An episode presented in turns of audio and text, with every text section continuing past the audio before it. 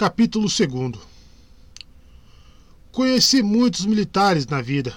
Conheci marechais, generais, paladinos e étames, triunfadores de numerosas campanhas e batalhas. Ouvi suas histórias e lembranças, vi-os debruçados sobre os mapas, desenhando linhas multicoloridas, fazendo planos, elaborando estratégias. Nessas guerras no papel tudo dava certo, tudo funcionava, tudo estava claro e na mais perfeita ordem. Assim tem de ser, explicavam os militares. O exército é, sobretudo, ordem e disciplina. O exército não pode existir sem ordem e disciplina. E estranhamente a verdadeira guerra, e, e olhe que já havia algumas guerras verdadeiras, no que se refere à ordem e disciplina, lembra perfeitamente a um bordel tomado pelas chamas. Jasquier, meio século de poesias. A água cristalina do Stas Stasca escorria pela beirada da falha, formando um arco suave e perfeito. Caía entre rochas negras como ônix numa cascata murmurante e espumosa. Requebrava-se sobre elas e despencava no abismo de uma massa líquida branca que desaguava num talvez de grande profundidade, tão transparente que era possível ver cada pedrinha no mosaico multicolorido do fundo do leito e cada trança verde de algas ondeando na correnteza. As duas margens estavam cobertas de persicárias, por entre as quais se moviam em azáfama os melos de água, demonstrando orgulhosamente o peito branco. Acima das persicárias, os arbustos reluziam em tons verde, castanho e ocre, sobrepostos ao fundo dos, dos pinheiros, que pareciam estar cobertos de pó de prata. Realmente, Jaskier suspirou. É um lugar lindo. Uma enorme truta marrom escura tentou saltar pelo limiar da cascata. Por um momento, Permaneceu suspensa no ar, estendendo as barbatanas e remexendo a cauda. Depois, caiu vagarosamente na espuma formada pela água agitada. Um relâmpago bifurcado cortou o céu que escurecia no sul. Um trovão rolou num eco ensurdecedor através da floresta. A égua baia do bruxo dançou, sacudiu a cabeça, arreganhou os dentes, tentando tirar a embocadura. Geralt puxou as rédeas com força e a égua deu uns passos leves para trás, fazendo tinir as ferraduras nas pedras. Oh, oh! Você viu, Jasker? Bailarina sem vergonha. Diabos, na primeira oportunidade vou me desfazer desse pangaré. Juro que vou trocá-la, nem que seja por um burro. Para quando você prevê este tipo de oportunidade? O poeta coçou a nuca. A nuca dolorida por causa das picadas dos mosquitos. A paisagem selvagem deste vale realmente fornece sensações estéticas incomparáveis, mas, para variar, gostaria de olhar para uma taberna menos estética. Daqui a pouco vai fazer uma semana que fico admirando a natureza romântica, paisagens e horizontes distantes. Sinto falta dos interiores, especialmente daqueles nos quais se servem cerveja fria e comida quente. Vai ter de aguentar mais um pouco, o bruxo se revirou na cela. Talvez possa aliviar seu sofrimento saber que eu também estou sentindo certa falta da civilização. Como você sabe, fiquei exatamente 36 dias e noites em Broquilon, durante os quais a natureza romântica deixava minha bunda congelada, subia pelas costas e cobria o nariz de orvalho. Oh, safada! Afinal, vai parar de fazer doce, maldita égua. Os bichos já estão picando. Antes da tempestade, tornaram-se mais insistentes e sanguinários. Está trovejando e relampejando cada vez mais no sul. Percebi. O bruxo olhou para o céu segurando a irrequieta égua. O vento também está diferente, cheira ao mar. O vento está mudando, não tem jeito. Vamos. Jasker, esporei esse capão gordo. Meu corcel chama-se Pégaso. Lógico que sim. Sabe de uma coisa? Vamos dar um nome à minha égua élfica também. Hum. Talvez Plótica? Zombou o trovador. Plótica, concordou o bruxo. Gostei. Geralt, diga. Você já teve alguma vez, alguma vez na vida um cavalo que não se chamasse Plótica? Não, respondeu o bruxo depois de pensar um pouco. Não tive, Jas não tive. Jasker, explorei seu capão Pégaso. Temos um longo caminho à frente. É verdade, resmungou, resmungou o poeta. Nilfgaard, quantas milhas você acha que são? Muitas. Chegaremos lá antes do inverno? Primeiro precisamos chegar a Verden. Lá discutiremos acerca de alguns assuntos. Que assuntos? Você não conseguirá me desmotivar nem se livrar de mim. Eu o acompanharei até o fim. Foi o que decidi. Vamos ver. Como eu disse, primeiro chegamos, precisamos chegar a Verden. É longe. É longe. Você conhece esses terrenos? Conheço. Estamos perto da cascata, cascata de Siantrace. À nossa frente fica um lugar chamado Sétima Milha. E essas colinas, essas colinas atrás do rio são os montes, montes corujeiros. E estamos indo em direção ao sul ao longo do rio? Os Tasca deságua no Jaruga na altura da fortaleza de Bodrog. Vamos em direção ao sul, mas não, mas por aquela margem. Os Tasca dobra para o oeste, nós vamos pelas, pelas florestas. Quero chegar a um lugar chamado Driescott, ou seja, Triângulo. Ali fica a tríplice fronteira entre Vergen, Brugge e Broquilon. E de lá até a foz do Jaruga, rumo a Sintra. E depois? Depois vamos ver. Se possível, faça com que esse seu Pegasus preguiçoso ande mais depressa. O temporal apanhou-os durante a travessia bem no meio do rio.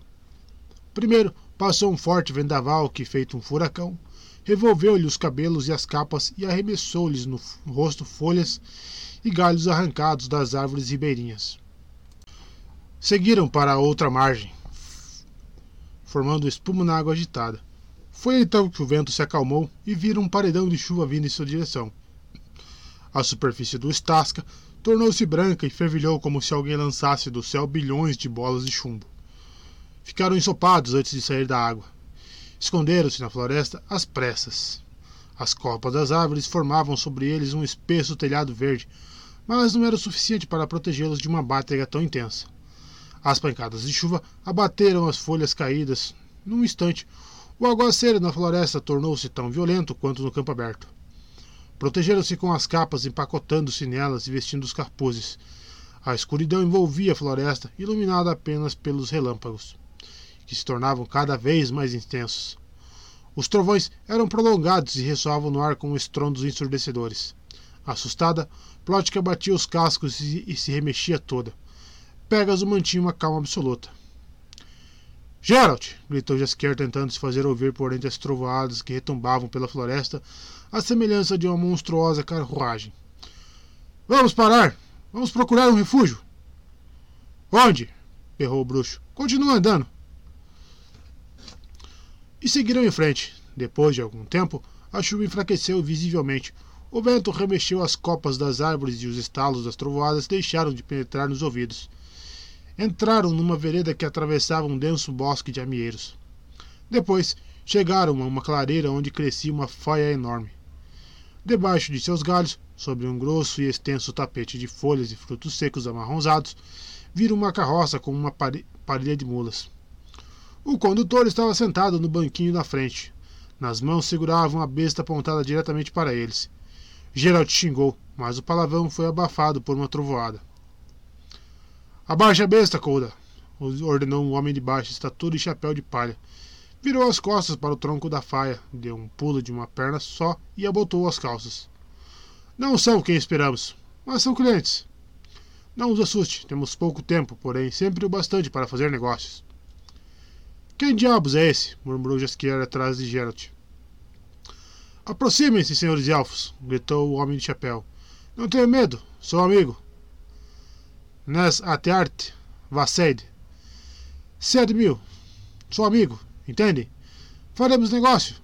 Venham cá para debaixo da faia, saiam da chuva. Geralt não ficou surpreso com o equívoco. Jaskier e ele vestiam capas élficas cinza. Ele próprio usava um sobretudo com estampa de folhas, a preferida dos elfos, e cavalgava num cavalo com arreio tipicamente élfico e cabeça ornamentada de maneira muito característica. O capuz encobria parcialmente seu rosto. Quanto ao galã Jaskier, já tinha sido confundido com um elfo ou meio-elfo, especialmente depois que começou a usar os cabelos até os ombros e adquiriu o costume de alisá-los a ferro. que chique. Tenha cuidado, murmurou Geralt ao descer do cavalo. Você é um elfo, não abra a boca sem motivo. Por quê? São Ravecars. Jaskier silvou baixinho, sabia do que se tratava. O dinheiro reage, regia tudo e a demanda criava a oferta. Os escoatel rondando as florestas juntavam o saque de que não precisavam, mas faltavam-lhe equipamentos e armas. Foi assim que surgiram o comércio ambulante nas florestas e o tipo de gente que se ocupava dele. Nas rotas, veredas, trilhas e clareiras apareciam a sorrelfa, carroças dos especuladores que faziam negócios com os esquilos. Os elfos os chamavam de Havkaeren. Havkaeren, nossa. Um termo intraduzível, cujas associações remetiam a uma cobiça predatória. Entre os humanos, entrou em uso a palavra Ravekars, e as associações eram ainda piores, pois se tratava de pessoas de má índole, cruéis e implacáveis que não sucumbiam a nada, nem ao assassinato. Um Ravkar capturado pelo exército não podia contar com misericórdia, por isso também nunca demonstrava. Ao encontrar alguém capaz de entregá-los aos soldados, recorria à besta ou à faca. Não tiveram muita sorte, mas felizmente, mas felizmente os Ravekaros confundiram com elfos. Geralt cobriu quase o rosto todo com o capuz e começou a pensar no que ia acontecer se seu disfarce fosse descoberto. Que pé d'água! O comerciante esfregou as mãos. É como se alguém tivesse furado o céu. Feio, Ted, Elia. Mas não faz mal, já que não existe tempo ruim para os negócios. Existem só mercadorias e dinheiros ruins.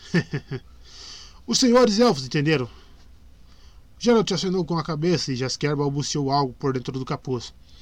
Para sua sorte, a desdenhosa aversão dos elfos a conversar com os humanos era comumente conhecida e não surpreendia ninguém. O carroceiro, porém, não havia tirado a besta do alvo, o que não era um bom sinal. Quem é seu chefe? De que comando vocês são? O Ravekar, como qualquer outro bom comerciante, não se deixava levar pela reserva e taciturnidade dos clientes. De Cognac de Hell? De Angus Bricri? Ou talvez de Riorden? Sei que há uma semana Riorden mandou, matou os oficiais reais de um comboio de diligências onde estava o tributo arrecadado. Em moedas, não em grãos. Eu não aceito pagamento nem alcatrão de faia, nem em roupa, nem em roupa manchada com sangue animal. E das pelagens aceito apenas doninha, zibelina ou arminho. Mas prefiro mesmo as moedinhas, pedrinhas e joiazinhas. Se vocês as tiverem, podemos fazer negócio. Minha mercadoriazinha é de primeira qualidade. Evelyn Vara and Ard said ela. Os elfos entendem? Tenho tudo. Vejam só. O comerciante aproximou-se da carroça e levantou a ponta da lona molhada. Diante de seus olhos surgiram espadas, arcos, plumas de flecha, celas.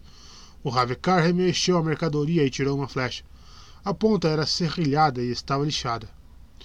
Vocês não vão achar isso em outro lugar, gabou-se. Os outros mascates têm medo, pois a pena pela posse desse tipo de flechas é o cavalo de estiramento. Mas eu sei do que os esquilos gostam, o cliente é quem manda. E não existe negócio sem risco. O importante é lucrar um pouquinho. Comigo vocês podem comprar uma dúzia de pontas de estiliciamento por nove horas. Navden Tevdien Elia. Entendem, Seide? Juro que, cobrando esse preço, não estou tirando vantagem. Eu mesmo ganho um pouco. Juro pela cabeça de meus filhos. Se vocês levarem três dúzias, posso dar um desconto de 6%. É um bom negócio, juro. Uma boa oportunidadezinha. Ei, Seide, fique longe da carroça. Jaskier, assustado, tirou a mão da lona e enfiou a cabeça ainda mais no capuz para cobrir os olhos. Geralt amaldiçoou em pensamento pela enésima vez a curiosidade descontrolada do bardo. Mermevara, balbuciou Jaskier, levantando a mão num gesto de perdão. Squasme. Não foi nada. O Ravekar deu um sorriso amarelo. Não olhe ali porque tenho outra mercadoriazinha na carroça. Só que não é para vender, não para sede. É merc mercadoriazinha encomendada. Enfim, chega de conversa. Mostre o dinheiro. Está começando, pensou Geralt olhando para a besta engatada nas mãos do carroceiro. Tinha toda a razão de crer que a ponta da seta podia ser a oportunidadezinha de estilhaçamento oferecida pelo Ravekar, que, ela, acertando a barriga, sairia pelas costas em três ou em até quatro lugares, transformando os órgãos internos da vítima em picadinho. Nested, respondeu disfarçando um sotaque melodioso.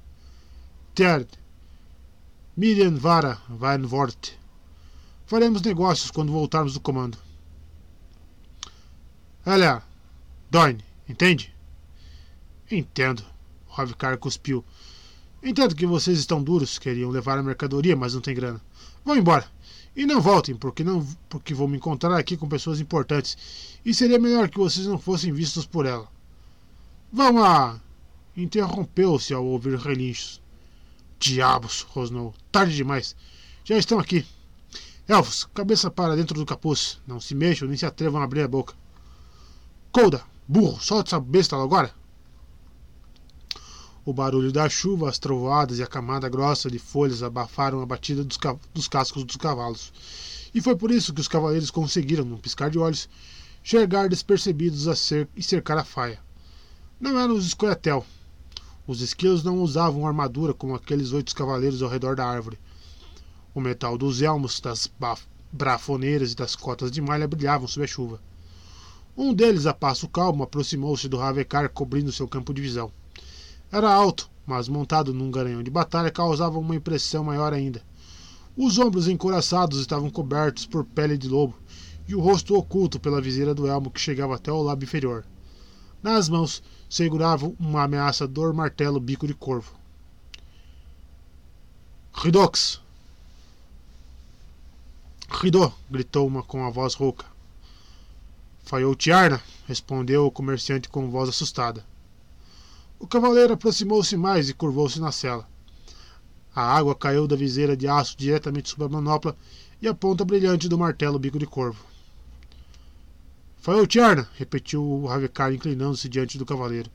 Tirou o chapéu e imediatamente a chuva deixou seus cabelos ralos grudados na cabeça. Tiarna, sou amigo, conheço sua senha e a resposta. Venho de Tiarna, excelência. Estou esperando aqui como combinado. E aqueles ali, quem são? Minha escolta. O Ravecar inclinou-se ainda mais. Elfo, sabe? E o preso? Está na carroça, dentro do caixão. Dentro do caixão?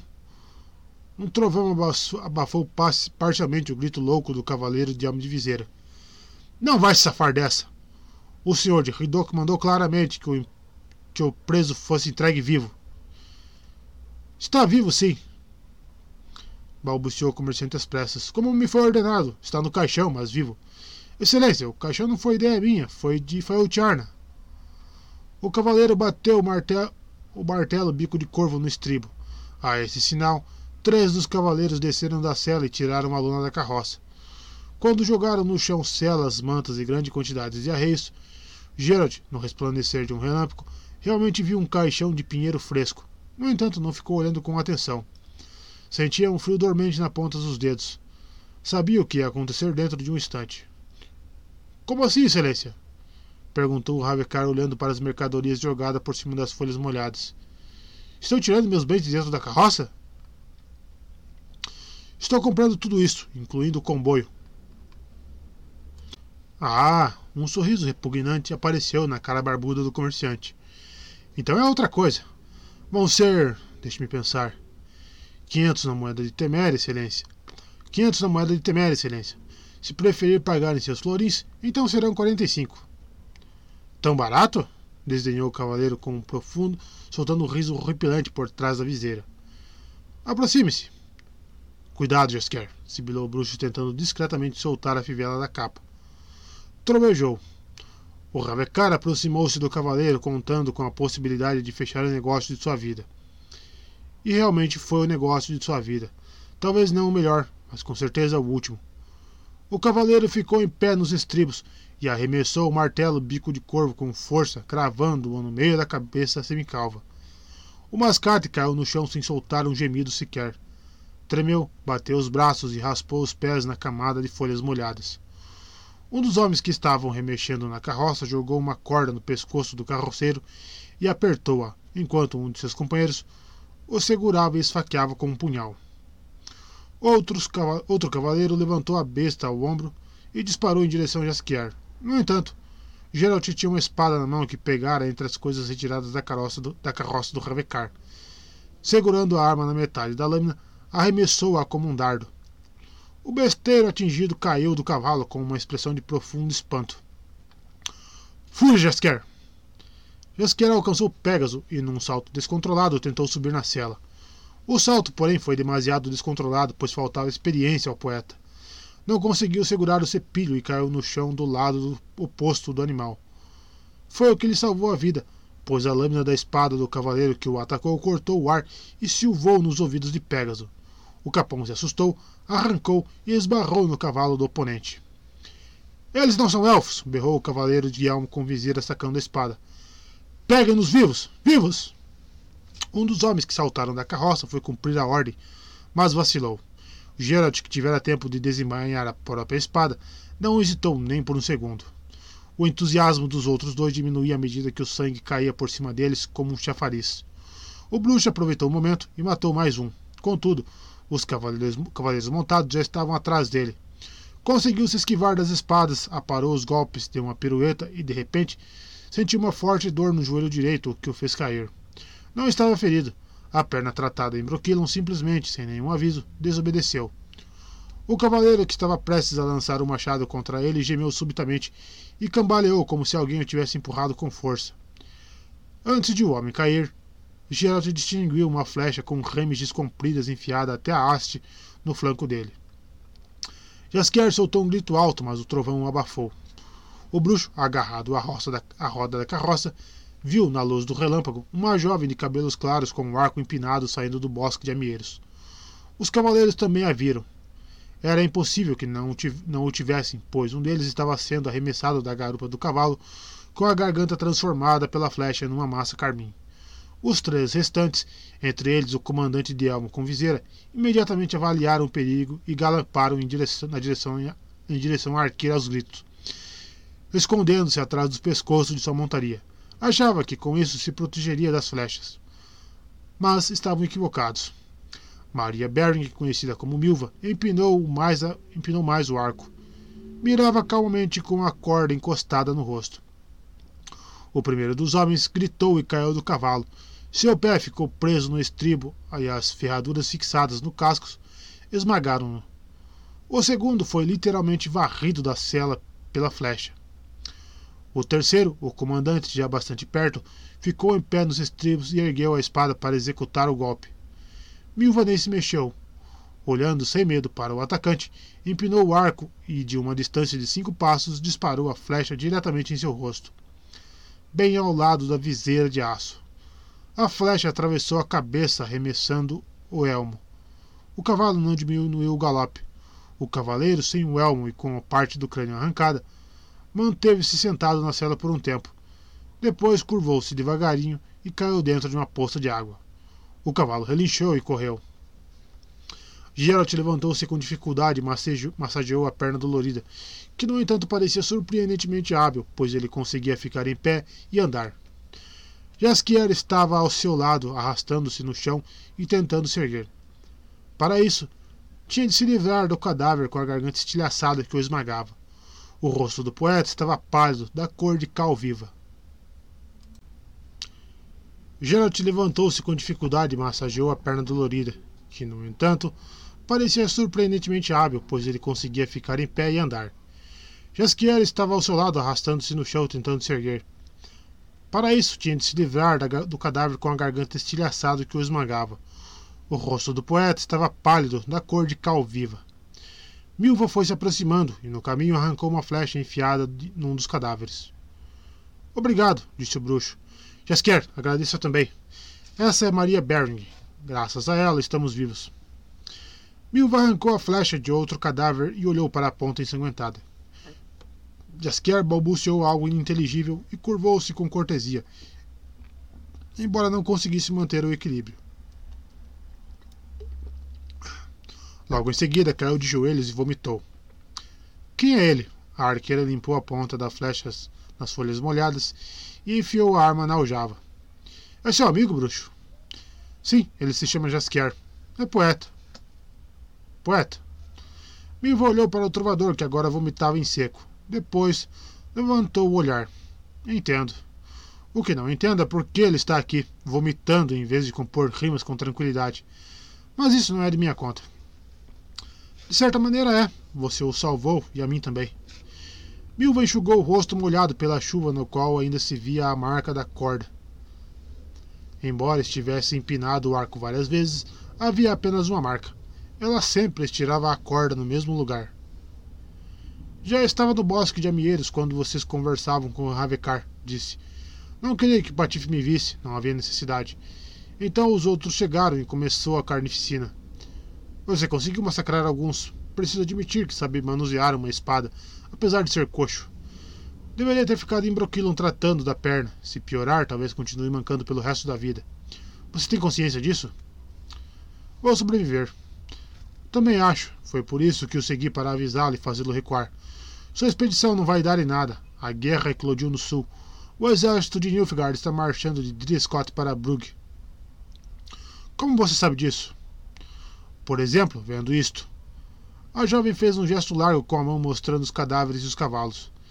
São Nilfgaardianos. Você não reparou no sol dos elmos e nos bordados das mantas? Vamos, temos que sair daqui. A qualquer momento pode chegar outros. Esses estavam fazendo uma incursão.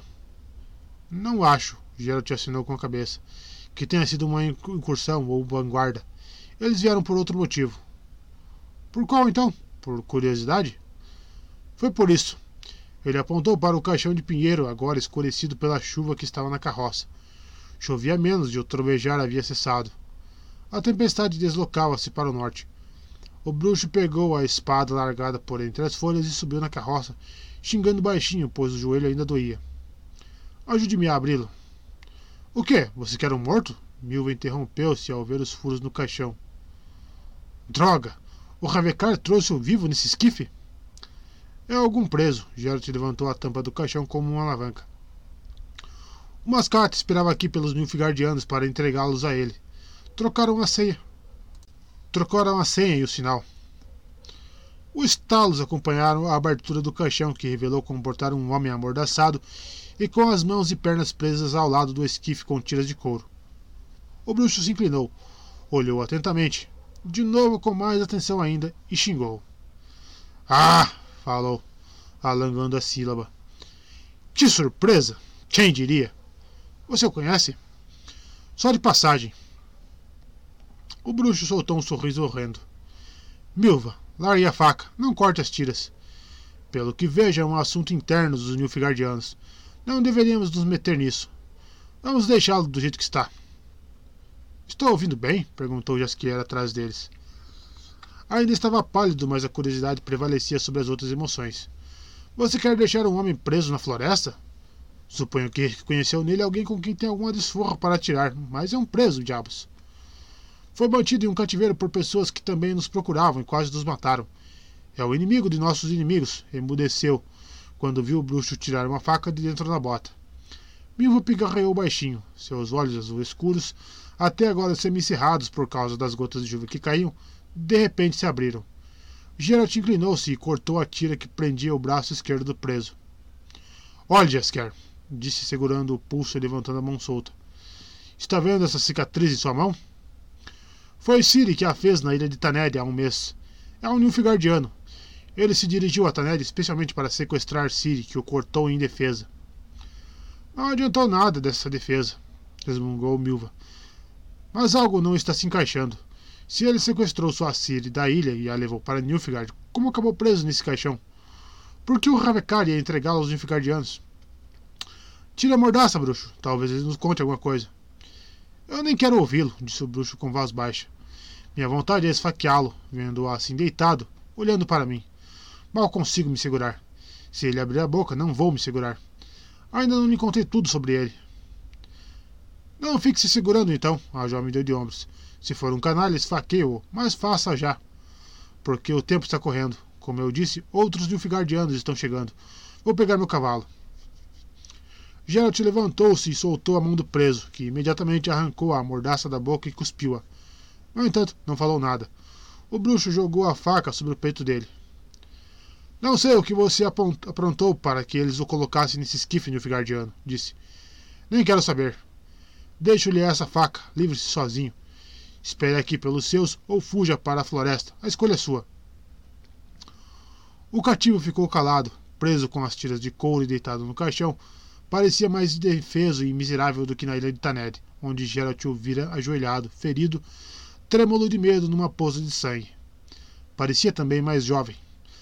Para o bruxo, não tinha mais que 25 anos. Eu poupei na ilha, acrescentou. Poupou agora também. No entanto, esta é a última vez. No próximo encontro, vou matá-lo sem remorso. Lembre-se disso. Se você por acaso der a seus camaradas ideia de nos seguir, leve esse caixão junto. Vai precisar dele. Vamos, Jasker. Rápido! Milva gritou Milva, retornando a galope da trilha que levava para o oeste. Mas não por aqui. Vamos pela floresta. Droga! Pela floresta! O que aconteceu? Um grande esquadrão de cavalaria está chegando na direção do Stasca. São os Nilfgaardianos. Para que vocês estão olhando? Pegue os cavalos antes que os Nilfgaardianos os alcancem. Fazia uma hora que a batalha no vilarejo começara e nada indicava que estivesse chegando ao fim. A infantaria que se defendia atrás de muretas, cercas e carroças dispostas em forma de barricada já havia repelido três ataques da cavalaria que entrava pelo dique. A largura do dique não permitia que a cavalaria desenvolvesse velocidade para atracar de frente e o possibilitava, assim, que a infantaria concentrasse a defesa.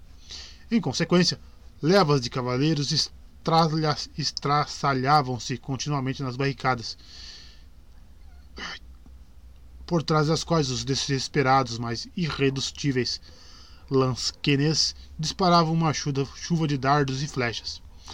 A cavalaria sob o ataque rodopiava como um redemoinho, e a defesa rapidamente partia para o contra-ataque com machados, lanças e massas. Os cavaleiros retiravam-se para as lagoas, deixando cadáveres de homens e cavalos, enquanto os soldados a pé escondiam-se atrás da, da barricada, soltando palavrões sórdidos contra os inimigos. Depois de algum tempo, a cavalaria formava-se novamente e retomava o ataque. E assim continuavam. Por curiosidade, quem está lutando contra quem? Perguntou Jaskier pela enésima vez com a fala meio embolada, pois tentava amolecer a na boca uma fatia de pão duro que Milva lhe dera depois de ele implorar. Estavam sentados na beira do precipício, bem escondido entre os imbros. Podiam observar a batalha sem medo de que alguém os visse. Na verdade, tinham de observar, não havia outra saída. À frente deles dava-se a batalha, atrás as florestas ardiam em chamas. Não é difícil adivinhar, Geralt finalmente decidiu, embora com relutância responder à pergunta de Esquier. Os cavaleiros são nilfgaardianos e os soldados a pé. Os da infantaria não são nilfgaardianos. Os homens a cavalo são do regimento regular da cavalaria de Verden, explicou Milva. Até então pensativa e suspeitosamente calada. Usam gibão xadrez. E esses que estão no vilarejo são da infantaria pesada de Brugge. Dá para reconhecer pela bandeira. Os lanqueneses, entusiasmados com o sucesso consecutivo, haviam levantado sobre a barricada uma bandeira verde com a cruz branca. Geralt olhava atentamente, mas não a tinha visto antes, e concluiu que os defensores a levantavam apenas agora. Provavelmente a bandeira extraviara-se no início da batalha. Vamos ficar aqui por muito tempo? perguntou Jaskier. Que pergunta é essa? Milva resmungou Milva. Olha ao redor. Para onde você se virar, a merda. Jaskier não precisava olhar ao redor ou virar-se. Todo o horizonte estava enfumaçado. A fumaça mais espessa subia no norte e no oeste, onde uma onde uma das tropas incendiara as florestas. No céu, no sul, para onde se dirigiram, dirigiam quando a batalha lhes bloqueara a passagem, estava enegrecido também, e durante a hora que passaram na colina, a fumaça aparecera no leste. Pois é, bruxo, começou a falar a arqueira olhando para Geralt. Estou curiosa sobre o que você planeja fazer agora. Atrás de nós estão Nilfgaard e a floresta em chamas. E à frente você mesmo pode, pode enxergar. Quais são seus planos? Meus planos não mudaram. Vou esperar essa batalha acabar e me dirigir para o sul, para o Jaruga. Você deve ter perdido a razão, Milva franziu o senho. Não vê o que está acontecendo? Pois dá para perceber nitidamente que não é uma batalha, mas uma guerra. Nilfgaard se juntou a Verden. Logo, os soldados atravessarão o Jaruga no sul, e é provável que Brugge e Solden fiquem em chamas. Preciso chegar ao Jaruga. Maravilha? E depois? Vou achar um barco e descer com a correnteza até a foz. Depois pegarei um navio. Diabos! De lá deve haver navios. Para Nilfgaard? bufou Milva. Então seus planos não mudaram. Você não é obrigada a me acompanhar. Verdade, não sou. Graças aos deuses, pois não procuro a morte. Não tenho medo dela, mas vou lhe dizer uma coisa. Não é preciso se esforçar muito para se deixar morrer. Eu sei, respondeu ele com calma. Tenho experiência. Não estaria, não estaria indo para lá se não fosse necessário. Mas tenho medo de ir. Nada vai me deter.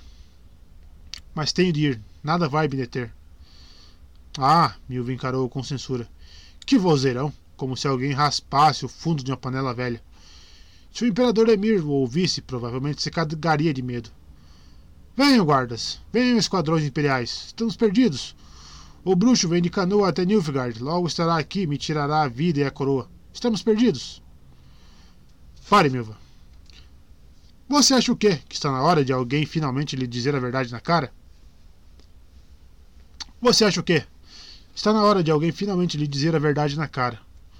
O diabo que me carrega se já viu alguma vez na vida um homem mais tolo. Vai tirar a garota de Emir? Aquela que ele escolheu para ser imperatriz? Aquela que ele próprio tirou dos reis? Emir tem garras fortes e não vai soltá-la facilmente. Os reis não conseguiram entrar em acordo com ele, e você acha que vai conseguir?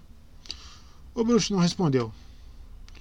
Você vai para Nilfgaard, repetiu Bilva, movendo a cabeça num gesto de piedade. Lutar contra o imperador, tirar-lhe a noiva. Já pensou no que pode acontecer? Quando chegar lá e encontrar a tal Siri nas câmaras palacianas, toda ornamentada de ouro e de seda, o que vai lhe dizer? Venha comigo, querida, não precisa do trono imperial. Venha morar comigo em uma cabana, comer cortiça na passagem do inverno para a primavera. Olhe para você, mendigo coxo. Até a capa e os sapatos que pertenciam ao elfo morto em Broquilon lhe foram dados pelas dríades. Sabe o que vai acontecer quando a sua garota a ouvir? Ela vai cuspir em seus olhos, debochar de você e mandar os guardas o atirarem aos cachorros. Milva, que falava cada vez mais alto no fim do discurso, estava quase gritando. Não só de raiva, mas também porque tinha de se fazer ouvir por cima do intenso barulho. Ah, não estou conseguindo acompanhar o tom de voz do personagem, que a garganta está complicada. Lá embaixo, dezenas, talvez centenas de gargantas soltaram um brado. Os lanceneses de Brugge sofriam outro ataque, agora dos dois lados simultaneamente. Os verdenianos, de túnica azul escura, estavam galopando pelo dique e do outro lado da lagoa, atacando o flanco da defesa, saiu galopando, vestido de preto, um esquadrão de cavalaria pesada. Nilfgaard, falou Milva rapidamente. Dessa vez, a infantaria de Brugge não tinha nenhuma chance. A cavalaria conseguiu ultrapassar a barricada e, num instante, investiu contra os soldados com as espadas. A bandeira com a cruz caiu. Alguns homens da infantaria jogaram a arma no chão e se entregaram. Outros tentaram fugir em direção à floresta, quando saiu de lá uma terceira força de ataque. Um esquadrão de cavalaria leve, vestido de maneira não uniforme. Escoiatel, disse Milva levantando-se. Agora você entende o que está acontecendo, bruxo? Você já percebeu? Nilfgaard, Verden e os esquilos juntos. Guerra. Como em Aedirn há um mês. É uma pilhagem, Geralt balançou a cabeça. Um saque. Só a cavalaria, nenhum soldado a pé. A infantaria está tomando as fortes e as fortalezas. Você acha que aquela fumaça vem de onde? Dos defumadores? Lá em cima, onde estavam, ouviam-se os horripilantes gritos dos fugitivos vindo da vila, apanhados e massacrados pelos esquilos. Dos telhados dos casebres subiam chamas e fumaça. Depois da chuva matinal, um vento forte secara a palha de que eram feitos e o fogo se espalhava instantaneamente. Oh, murmurou Milva. O vilarejo será queimado. Mal conseguiram reconstruí-lo depois da guerra anterior. Demoraram dois anos para erguer as estruturas das casas e será uma questão de minutos destruí-las novamente. Que arque com as consequências. Que consequências? perguntou Geralt bruscamente. Milva não respondeu. A fumaça do vilarejo em chamas subiu, Atingiu o precipício, fez arder seus olhos e escorrer lágrimas. Ouviam-se gritos dispersos no silêncio. De repente, Jaskier empalideceu. Os cativos foram reunidos e cercados. A mando do cavaleiro de elmo com pluma, os cavaleiros começaram a retalhar e apunhalar os indefesos. Os que caíam eram esmagados pelo cavalo, pelos cavalos. O cerco se fechava. Os gritos que chegavam ao precipício não pareciam mais humanos. E você quer que nós vamos para o sul? perguntou o poeta, olhando expressivamente para o bruxo. No meio desse fogo? Para o lugar de onde vêm esses carniceiros? Parece-me. Geralt demorou para dar a resposta. Que não temos escolha. Temos, retrucou Milva. Posso guiá-los pelas florestas para os montes corujeiros, de volta para Cientrais, para Broquilon. Pela floresta em chamas? Pelo campo do qual escapamos por pouco? É mais seguro que o caminho para o sul. No total são 14 milhas até Centrais. E eu conheço as trilhas. O bruxo olhou para baixo para o vilarejo sendo consumido pelo fogo. Os Nilfgaardianos acabaram com os cativos. A cavalaria estava formando a coluna de marcha. O bando multicolorido dos Scoia'tael seguiu pelo caminho que levava para o leste. Eu não volto, contestou com insistência. Mas escolte Jaskier para Broquilon. Não, protestou o poeta, embora ainda não tivesse recuperado a cor normal. Vou com você. Vilva, Vilva assinou com a mão. Levantou a aljava e o arco, deu um passo em direção aos cavalos e virou-se bruscamente. Droga! resmungou. Há anos vivo salvando os elfos do perigo e não serei capaz agora de vê-los morrer. Vou, vou escoltá-los até o Jaruga, seus loucos. Mas não pela rota do sul, e sim pela do leste. Lá as florestas estão em chamas. Vou guiá-los pelo fogo, já estou acostumada. Não precisa fazer isso, Milva. Claro que não preciso. Vamos. As celas. Andem, enfim. Não conseguiram avançar muito. Os cavalos tinham dificuldade em passar pelas trilhas da mata fechada, e eles não tinham coragem de usar as estradas de terra batida, pois ao redor ouvia-se o som de cascos de cavalo e o tilintar de espadas, comprovando a movimentação de tropas armadas. O anoitecer pegou-os entre, os, pegou entre os barrancos cheios de arbustos onde pararam para dormir. Não chovia e o céu estava iluminado pelos incêndios. Acharam um lugar relativamente seco, sentaram-se e cobriram-se com as capas e mantas. Milva foi explorar as redondezas. Quando se afastou, Jaskier não perdeu tempo para matar a curiosidade contida por muito tempo a respeito da arqueira de Broquilon. Parece uma corça, murmurou. Geralt, você tem sorte de, com esse tipo de amizades. É alta e graciosa, anda como se estivesse dançando. Hum? Tem ancas um tanto estreitas para meu gosto e ombros um pouco largos. Mas é bem feminina. Bem feminina. Aquelas duas maçãzinhas na frente. Ai, ai. Só falta a blusinha arrebentar. Cale a boca, Jaskier. No caminho, continuou a devanear o poeta. Por acaso rocei sua coxa, que parece feita de mármore, eu que o diga. Hum. Você não ficou entediado durante esse mês em Broquilon? Milva estava de volta da patrulha, ouviu o sussurro teatral e notou os olhares. Está falando de mim, poeta? Mal viro as costas, você não tira os olhos de mim. Por quê, hein? Será que um pássaro cagou nelas? Estamos admirando suas habilidades de arqueira, Jaskier deu um sorriso amarelo. Você teria poucos rivais em um concurso de tiro. Sei. Conte-me mais. Li, Jaskier olhou expressivamente para Geralt, que as melhores arqueiras são as errecanas dos clãs da Steppe. Parece que algumas até tiram o seio esquerdo para que não incomode na hora de empinar o arco. Dizem que os seios atrapalham a corda. Só um poeta poderia inventar algo assim, bufou, bufou Milva. Um sujeito desses senta-se, sente-se e escreve asneiras, mergulhando a pena num penico. E o povo burro acredita. Você acha que se atira com as tetas? É preciso empinar o arco puxando a corda em direção à cara. Em direção à cara, em pé, de lado. Assim, ó. Nada atrapalha a corda. Essa história de cortar o seio é asneira. Invenção de uma cabeça vazia que só pensa em tetas. Muito obrigado por suas palavras cheias de admiração pelos poetas e pela poesia, e pelos ensinamentos acerca da técnica do arqueirismo. O arco é uma boa arma, Sabe de uma coisa? Acho que a arte da guerra se desenvolverá nessa direção. Nas guerras do futuro se lutará à distância. Será descoberta uma arma de tão longo alcance que os adversários poderão se matar sem se ver.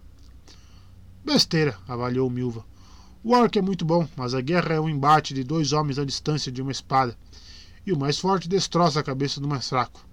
Sempre foi assim e sempre será. E quando isso acabar, as guerras acabarão também. Por enquanto, você viu como se luta naquele vilarejo perto do Dick. Não vale a pena gastar saliva. Vou lá dar uma olhada. Os cavalos estão relinchando como se um lobo estivesse por perto. Parece uma corça. Yaskiel se ergueu com o um olhar. Hum. Bem, voltando ao assunto do vilarejo perto do Dick e aquilo que ela lhe disse quando estávamos sentados no precipício. Você não acha que tinha um pouco de razão? Em relação a quê? Em relação a Siri, gaguejou o poeta levemente. Nossa bela e formidável arqueira parece não entender a relação entre você e Siri. Acha pelo que me parece, que você pretende disputar sua mão com o imperador de Nilfgaard, e que esse é o verdadeiro motivo de sua expedição para Nilfgaard. Isso ela não tem nem um pouco de razão. Em que teria então?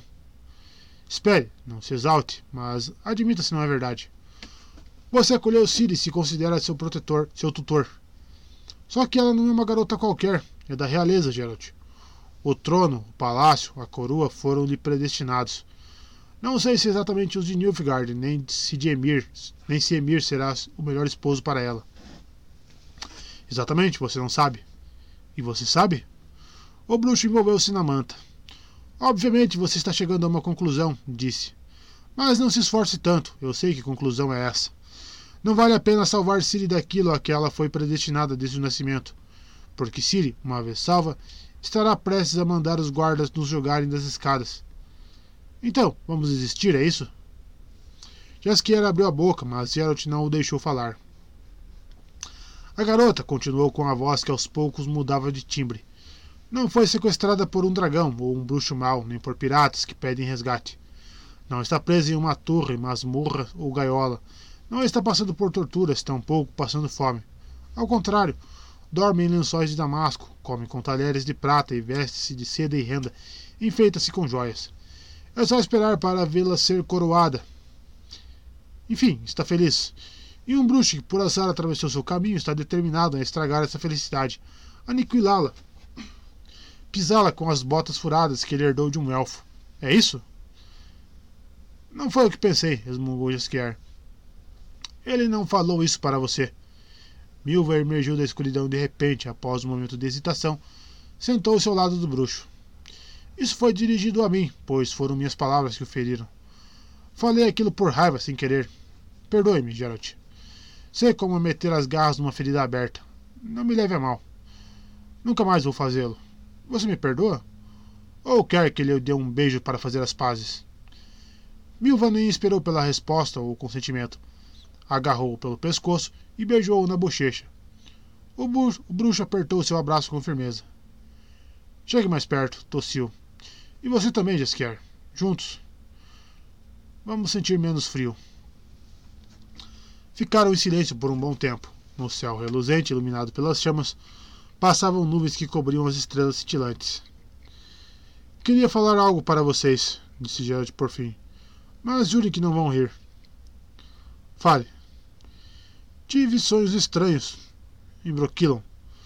No início pensei que estivesse delirando, mas que fosse algo de minha cabeça, pois internet levei muitas pancadas no crânio. Mas há algumas noites o mesmo sonho vem me perturbar, sempre o mesmo sonho. Jaskier e Milva permaneceram calados. Siri, continuou o bruxo após um momento, não dorme num palácio, num palácio sob um baldaquino de brocado. Ela cavalga por uma vila empoeirada. Os camponeses apontam os dedos para ela. Chamam-na num nome que não conheço. Os cachorros latem. Não está sozinha, há outros também. Uma garota de cabelos curtos lhe segura a mão. Ciri sorri para ela. Não gosto desse sorriso.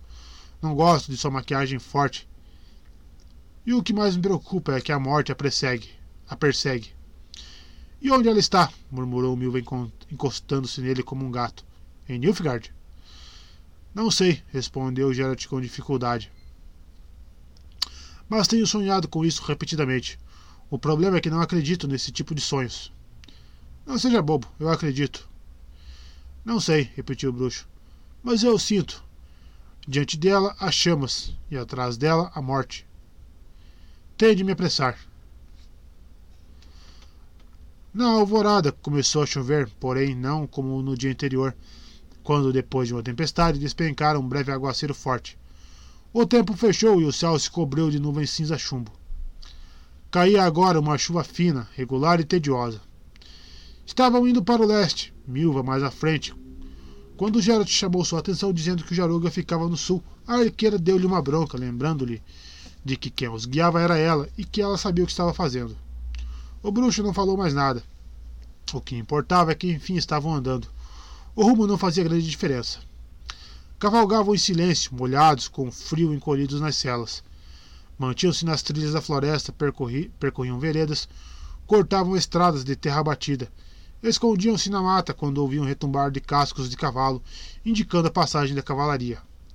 Passavam longe dos brados e do tumulto das batalhas.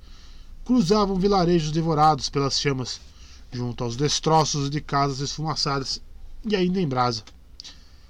Transitavam por povoados dos quais restavam somente quadrados pretos de terra queimada e um forte odor dos escombros molhados pela chuva. Espantavam bandos de corvos que se alimentavam dos cadáveres passavam por grupos de camponeses que fugiam dos horrores da guerra, entorpecidos e recurvados sob o peso das trouxas que reagiam às perguntas apenas levantando um olhar temeroso, incompreensível, vazio por toda a desgraça e pavor testemunhados. Dirigiam-se para o leste por entre o fogo e a fumaça, o chuvisco e a neblina, e diante de seus olhos estendia-se um tapete tecido com cenas de guerra. Havia a cena de uma grua com uma corda negra projetando-se entre as ruínas de um vilarejo queimado. Dela pendia um cadáver nu, de cabeça para baixo. O sangue da virilha e da barriga massacradas caía, caíra no peito e no rosto e cobrira os cabelos, transformando-os em estalactites. Nas costas, via-se a runa de Ard, gravada com uma faca. Angivare, disse Milva, afastando os cabelos molhados da nuca. Os esquilos estiveram aqui. O que, que significa Angivare? Delator. Havia a cena de um cavalo, um tordilho selado com um chairel preto. O animal dava passos inseguros na, beira do na beirada do campo de batalha, desviando dos corpos empilhados e dos pedaços de lanças fincados no solo. Relinchando baixinho de maneira comovente, carregava atrás de si as vísceras de uma barriga que lhe for, que fora estripada. Não conseguiram matá-lo, pois, além do cavalo, havia homens perambulando por ali pilhando os cadáveres. Havia a cena de uma jovem deitada de braços e pernas abertos perto de uma fazenda queimada, nua e ensanguentada, os olhos vidrados ou voltados para o céu. Dizem que a guerra é coisa de homens, rosnou Milva. Mas nem das mulheres tem piedade, pois precisam satisfazer suas necessidades. Heróis filhos da puta, você tem razão, só que não vai conseguir mudar isso. Já mudei, fugi de casa. Não queria varrer e esfregar o chão, nem esperar que chegassem, queimassem a casa, me jogassem no chão e. Não terminou, apressou o cavalo. Havia a cena de uma serraria. Jasquier logo vomitou tudo o que comera naquele dia, uma fatia de pão duro e metade de uma sardinha seca. Ali, os nilfgaardianos, ou talvez os escoiatel, dissecaram alguns prisioneiros. Não foi possível nem mesmo estimar o número de vítimas, pois, para tal, haviam usado não apenas flechas, espadas e lanças, mas também o equipamento encontrado na serraria: machados, cortichés e serrotes. Havia outras cenas, mas Geralt, Jaskier e Milva não se lembravam delas. Tiraram-nas da memória. Ficaram indiferentes. Durante os dois dias seguintes não avançaram mais do que 20 milhas. Ainda chovia. A terra, ressecada depois de uma, da estiagem do verão, não conseguia absorver a, a água da chuva. Por isso as trilhas na floresta ficaram lamacentas e escorregadias. A neblina e a bruma não permitiam distinguir a fumaça produzida pelos incêndios. Durante os dias seguintes não avançaram mais do que 20 milhas. Ainda chovia, a terra, ressecada depois da estiagem do verão, não conseguia absorver a água da chuva. Pois, por isso as trilhas da floresta ficaram lamacentas e escorregadias. A neblina e a bruma não permitiam distinguir a fumaça produzida pelos incêndios, mas o cheiro de queimado indicava que os exércitos ainda estavam por perto e continuavam incendiando tudo o que pegava fogo. Não viram fugitivos, estavam sozinhos nas florestas nas florestas, pelo menos era o que pensavam. Geralt foi o primeiro a ouvir o relincho de um cavalo atrás deles. Virou Plotka sem demonstrar nenhuma emoção. Jaskier abriu a boca, porém Milva ordenou com um gesto que ficasse calado e tirou o arco da aljava presa à cela. O cavaleiro que o seguia emergiu da mata, viu que estavam esperando por ele e deteve o, o cavalo, um garanhão castanho. Ficaram assim parados, em silêncio, interrompido apenas, apenas pelo barulho da chuva. Eu proibi de nos seguir, falou o bruxo finalmente. O Nilfgaardiano, visto por Jaskier pela última vez no caixão, fixou o olhar na crina molhada. O poeta mal conseguia reconhecê-lo, pois usava uma cota de malha, couraça e capa, certamente tiradas de um dos soldados mortos na carroça do Ravecar. No entanto, guardava na memória o rosto jovem que não havia mudado desde a aventura ocorrida na faia, embora agora o cobrisse uma barba rala. Eu, proibi, eu o proibi, repetiu o bruxo. Você me proibiu, admitiu o jovem. Falava assim o sotaque nilfgaardiano, mas eu preciso fazê-lo. Geralt desceu do cavalo, passou as rédeas ao poeta e sacou a espada. Desça, disse com calma. Pelo visto, você já se equipou com um pedaço de ferro. Muito bem, não fazia sentido matá-lo quando estava indefeso. Agora é outra coisa. Desça. Não vou lutar com você. Não quero. É o que acho. Assim como todos os seus conterrâneos, você prefere outro, outro tipo de luta, como aquela na serraria. Você deve ter passado por lá enquanto nos seguia. Desça, eu disse. Sou Carrir Mar Difrin Aep. Não pedi que você se apresentasse, ordenei que descesse. Não vou descer, não quero lutar com você. Milva, o bruxo assinou com a cabeça. Faça-me um favor. Mate o cavalo dele. Não, o Nilfgaardiano levantou o braço antes que Milva empinasse o arco. Não, por favor, estou descendo. Melhor assim. Agora, garoto, saque sua espada. O jovem cruzou os braços sobre o peito. Mate-me se quiser. Se preferir, mande essa alfa me matar com uma flecha. Não vou lutar com você. Sou Carrir Maur Difrin, o filho de Selak. Eu quero. Quero me juntar a vocês. Acho que não ouvi bem. Repita. Quero me juntar a vocês. Você está à procura da menina. Quero ajudá-lo. Preciso ajudá-lo. Ele está louco. Geralt virou-se para Milv e Jaskier. Enlouqueceu. Estamos falando com um louco. Combinaria com a companhia, murmurou Milva. Combinaria perfeitamente. Pense na proposta dele, Geralt, falou Jaskier com ironia. Afinal de contas, é um nobre Nilfgaardiano. Talvez com sua ajuda seja mais fácil chegar a. Fique quieto, interrompeu o bruxo ferozmente. Vamos, saque sua espada, Nilfgaardiano. Não vou lutar, não sou Nilfgaardiano. Sou de Vicovaro e chamo-me. Não me interessa como você se chama. Saque sua arma. Não. Bruxo, inclinou, Milva inclinou-se na cela e cuspiu no chão. O tempo passa e a chuva está ficando cada vez mais intensa. O Nilfgaardiano não quer lutar. E você, embora esteja fazendo cara de mal, não vai matá-lo a sangue frio. Vamos ficar parados aqui até a morte? Vou cravar uma flecha no cavalo dele e aí poderemos seguir, poder, prosseguir para o nosso destino. Não vai conseguir nos alcançar a pé. Carreiro, filho de Selak, galgou até o garanhão castanho, subiu na cela e recuou a galope, apressando o corcel aos gritos. O bruxo ficou olhando para ele por um momento, depois montou Plotka em silêncio e sem olhar para trás. Estou ficando velho, resmungou passando passando algum tempo, quando Plotka alcançou o cavalo negro de Milva. Começo a ter escrúpulos. Pois é, isso acontece com os velhos. A arqueira olhou para ele com compaixão. Chá de pulmonar ajuda, mas, por enquanto, coloque uma almofadinha na cela. Escrúpulos, esclareceu Jaskier com seriedade. Não são o mesmo que hemorroidas, Milva. Você está confundindo os termos. E quem é que tem a capacidade de entender esse papo de sábio? Vocês só falam, só sabem fazer isso. Vamos, adiante. Milva, perguntou o bruxo pouco depois, protegendo o rosto, do, o rosto da chuva que o esmagava a galope. Você mataria o cavalo dele? Não, admitiu ela com relutância. O cavalo não deve nada a ninguém. E esse Nilfgaardiano, por que está nos seguindo? Por que diz que precisa fazê-lo? Se eu soubesse. Ainda chovia quando, de repente, a floresta acabou e, entra, e entraram numa estrada de terra batida que se estendia no sul para o norte, por entre as colinas. Ou ao contrário, dependendo do ponto de vista.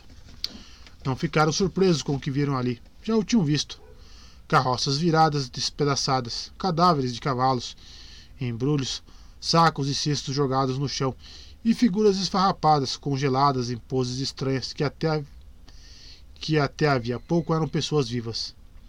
Aproximaram-se sem medo, pois era visível que a carnificina tivera lugar não nesse dia, mas no interior, ou mesmo antes.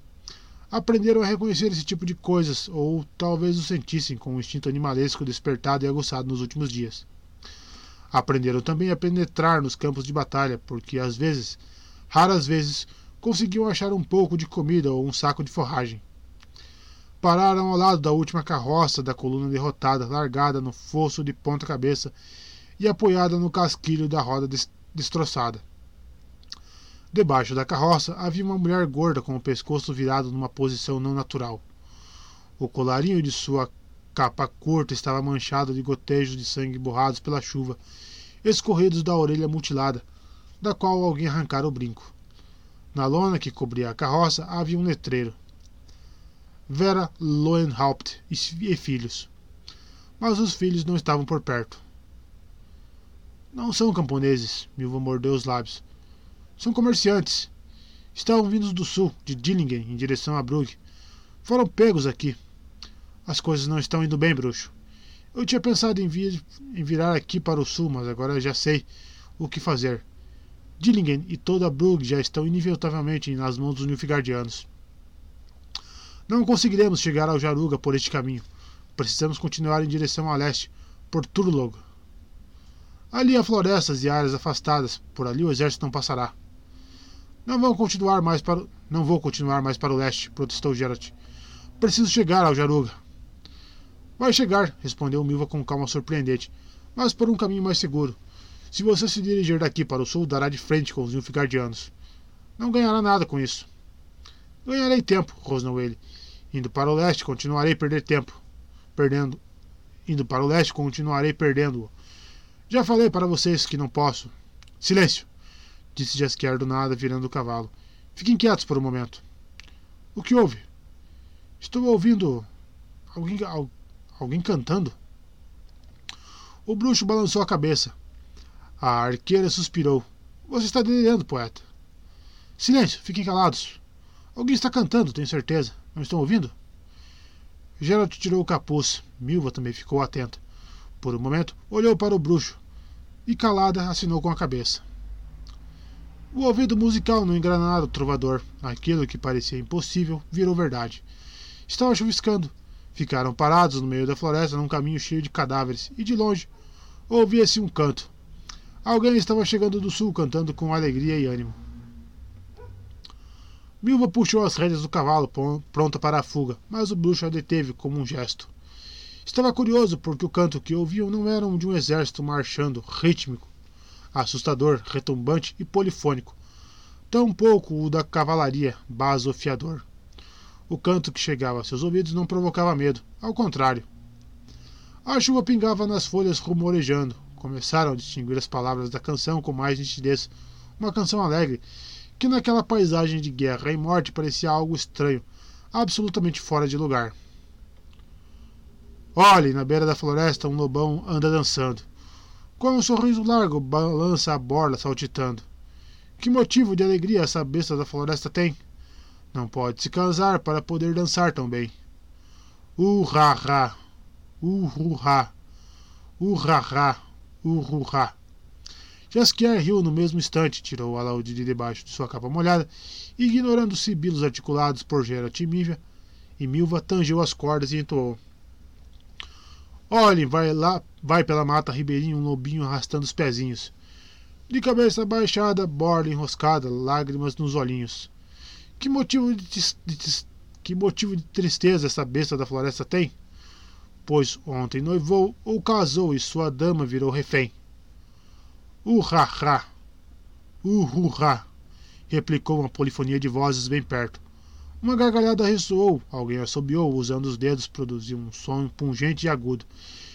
E logo depois surgiu, na curva da estrada, um grupo estranho, embora pitoresco, andando em fila indiana e esparramando a lama com a batida rítmica das botas pesadas. Anões, resparou Milva com uma voz baixa. Mas não são escuetel, não têm a barba trançada. Eram seis de capas curtas com capuz que emanavam inúmeras tonalidades de cinza e marrom, do tipo que os anões costumavam usar nos dias de chuva. Geralt sabia que tais capas tinham a vantagem de ser absolutamente impermeáveis, graças a vários anos de impregnação com alcatrão de faia, poeira das estradas e restos de comida gordurosa. Essa vestimenta prática passava do pai para o filho mais velho, por isso apenas os anões adultos dispunham dela. Os anões atingiam a idade adulta quando sua barba chegava até a cintura, o que acontecia normalmente por volta dos 55 anos. Nenhum dos anões que se aproximava parecia mais novo que isso, embora tampouco parecesse mais velho. Há humanos com eles, murmurou Milva para Geralt, apontando com um movimento da cabeça para lhe mostrar o secto que surgia da floresta atrás dos seis anões. De certo são fugitivos, pois estão sobrecarregados de trouxas. Os anões também estão levando coisas, observou Jaskier. Realmente todos eles carregavam objetos, cujo peso faria um humano ou um cavalo tombar em pouco tempo. Além de sacos e bolsas comuns, Geralt viu baús fechados e acadeado, panelas de cobre e algo que parecia uma pequena cômoda. Um deles tinha nas costas a roda de uma carroça. O líder não carregava nada, Trazia no cinto um pequeno machado, nas costas uma espada embanhada envolta em pele de cabra e no ombro um papagaio verde encharcado com as penas arrepiadas. Foi esse anão quem os cumprimentou. Como vão? bradou, parando no meio da estrada e pondo os braços na cintura. Nos tempos de hoje é melhor encontrar um lobo na floresta do que um humano. Mas caso encontre, é melhor acertá-lo com uma seta lançada de uma besta do que com uma palavra meiga. No entanto, quem com canto cumprimenta e com música se apresenta pode ser considerado um bom homem. Ou, perdoe-me, senhorita, uma boa mulher. Boas-vindas. Sou Zoltan Shivai. Sou Geralt, apresentou-se o bruxo depois de um momento de hesitação. Aquele que cantou é Jaskier, e esta aqui é Milva. Porra! grazinou o papagaio. Cale-se! Rosnou Zoltan Shivai para a árvore. Para a ave. Perdoe-me, esse pássaro ultramarino, embora muito inteligente, é mal educado. Comprei esse palhaço por 10 taleres. Chama-se Marechal de Campo Duda. E aqui está o resto de minha companhia. Mundo Bruce, Jason Varda, Caleb Stroughton, Fix Merluzo e Percival Skuttenbach. Percival Skuttenbach não era um anão. Em vez de uma barba emaranhada sob seu capuz, sobressaía um nariz longo e pontudo revelando sem sombra de dúvida que pertencia à antiga e nobre raça dos gnomos. E aqueles? Zoltantivai apontou para o grupo próximo parado e concentrado. São fugitivos de Kernel. Como podem ver, são apenas mulheres com filhos. Havia mais integrantes, mas Nilfgaard os atacou há três dias. Matou-os e dispersou. Nós os encontramos nas florestas e agora seguimos juntos. Vão com tudo, permitiu-se comentar o bruxo. Cantando pela estrada? Não acho, o anão confiou a, barba, confi, confiou a barba. Que uma marcha fúnebre seria uma solução melhor. A partir de Dillingen, íamos caminhando pelas florestas em silêncio, às escondidas. Quando os exércitos passaram, pegamos a estrada para recuperar o tempo. Interrompeu-se olhando para o campo de batalha. Já nos acostumamos a esse tipo de imagens, disse apontando para os cadáveres. Desde Gilling e o Jaruga nas estradas só há morte. Vocês estavam com eles aqui? Não. Nilfgaard massacrou os comerciantes. Não foi Nilfgaard. O anão olhou, balanç, balanç, o anão balançou a cabeça negativamente, olhando sem emoção para os mortos. Foram os Escoiatel. Um exército regular não se dá ao trabalho de tirar as flechas dos cadáveres. Uma com boa ponta custa meia coroa. Pois é, resmungou Milva. Vocês vão para onde? Para o sul, respondeu Geralt na hora. Não recomendo. Zoltan Shivai novamente balançou a cabeça. Lá está o inferno. Só há fogo e extermínio. Dillingen com certeza já foi conquistada. Forças cada vez maiores dos negros estão atravessando o Jarug e logo dominarão todo o vale na margem direita. Como vocês podem ver, também estão avançando na nossa frente, no norte, para tomar a cidade de Brugge. A única direção razoável de fuga ao leste. Milva olhou para o bruxo de maneira significativa mas ele se absteve de fazer qualquer comentário. Nós estávamos indo justamente, just, justamente para o leste, continuou Zoltan Shivai. A única possibilidade é se esconder-se atrás da frente de batalha, pois daqui a pouco o exército de Teméria vai se movimentar a partir do leste do rio Ina. Queremos ir pelas trilhas da floresta até as colinas de Turlo, depois da estrada antiga até Soden, e de lá até o rio Kotla, que deságua no Ina. Se quiserem, podemos ir juntos. Se não se incomodarem com a baixa velocidade, é claro. Vocês têm cavalos e, em nosso caso, são os fugitivos que estão diminuindo o passo. No entanto, falou Milva, focando o olhar no anão, vocês não se incomodam muito com isso. Um anão, mesmo carregando peso, pode caminhar 30 milhas por, por dia, o mesmo tanto que um homem cavalgando. Eu conheço a estrada antiga. Sem os fugitivos, vocês chegariam ao. Vocês chegariam ao Rotla em três dias. São mulheres com crianças. Zoltan Shivai empinou a barba e a barriga para a frente. Não vamos deixá-la à própria sorte. Vocês aconselhariam outra coisa? Não, respondeu o bruxo. Não aconselharíamos. Então fico feliz em sabê-lo. Isso significa que a primeira impressão foi certa. Que tal continuarmos juntos? Geralt olhou para Milva. A arqueira assinou afirmativamente com a cabeça. Tudo bem, Zoltan Shivai notou o gesto. Vamos embora então, antes que alguém nos ataque aqui na estrada. Mas primeiro, Yason, Muro, deem uma olhada nas carroças. Se acharem algo útil, peguem-no rapidinho. Fixe, verifique se nossa roda encaixa naquela carrocinha. Seria ideal para nós. Encaixa! gritou o anão que carregava a roda após o momento. Como se fosse a roda dela mesma. Está vendo, imbecil? Você estranhou quando ontem eu mandei pegar a roda. Ajude-o, Caleb. Em pouco tempo, conseguiram tirar do fosso a carroça da falecida Vera Lowenhaupt, esvaziá-la de todos os elementos desnecessários, instalar a nova roda, arrancar a lona que cobria e arrastá-la para a estrada. Toda a tralha foi logo colocada nela. Depois de pensar um pouco, Zoltan Shivai mandou, mandou que as crianças subissem na carroça também. A ordem foi executada com hesitação. Geralt percebeu que as fugitivas estavam zangadas com os anões e procuravam ficar afastadas. Jaskier observava com gosto indisfarçado dois anões que provavam peças de roupa dos, tirada dos cadáveres. Os restantes remexiam as outras carroças, mas não acharam nada que fosse útil. Zoltan Shivai assobiou com os dedos anunciando que estava, hora, que estava na hora de encerrar o saque e lançou um olhar de entendedor para a Plótica, Pégaso e o cavalo negro de Milva. Ginetes, afirmou franzindo o nariz com desaprovação. Ou seja, servem para nada. Figs, Caleb, vão até a barra de tração. Vamos nos revezando. Avante!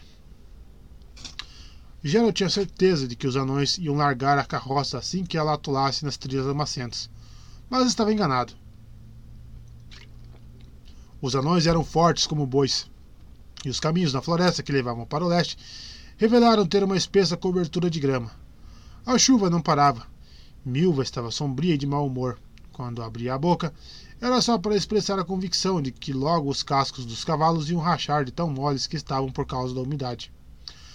A reação de Zoltan Shivai era lamber os lábios, olhar para os cascos e se dizer mestre em preparar carne de cavalo, o que deixava a Milva furiosa. Mantinha-se informação fixa em cujo centro vinha a, vinha a carroça, puxada pelos anões que se revisavam na tarefa. Zoltan marchava à frente, Jaskier e ao lado dele montado em Pégaso, implicando com o papagaio. Geralt Milva, e Milva cavalgavam atrás da carroça. Na parte, na parte posterior, as três mulheres de Kernel arrastavam-se fechando o secto.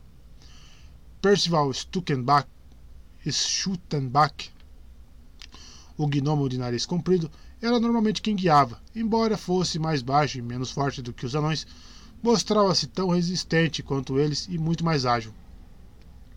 Durante a marcha, punha-se a correr, metia-se entre os arbustos e desaparecia, para de, para de repente reaparecer e, com gestos nervosos à semelhança de um macaco, dar sinais de que tudo estava em ordem e a companhia podia seguir adiante. Quando voltava, às vezes descrevia rapidamente os obstáculos no caminho para sempre.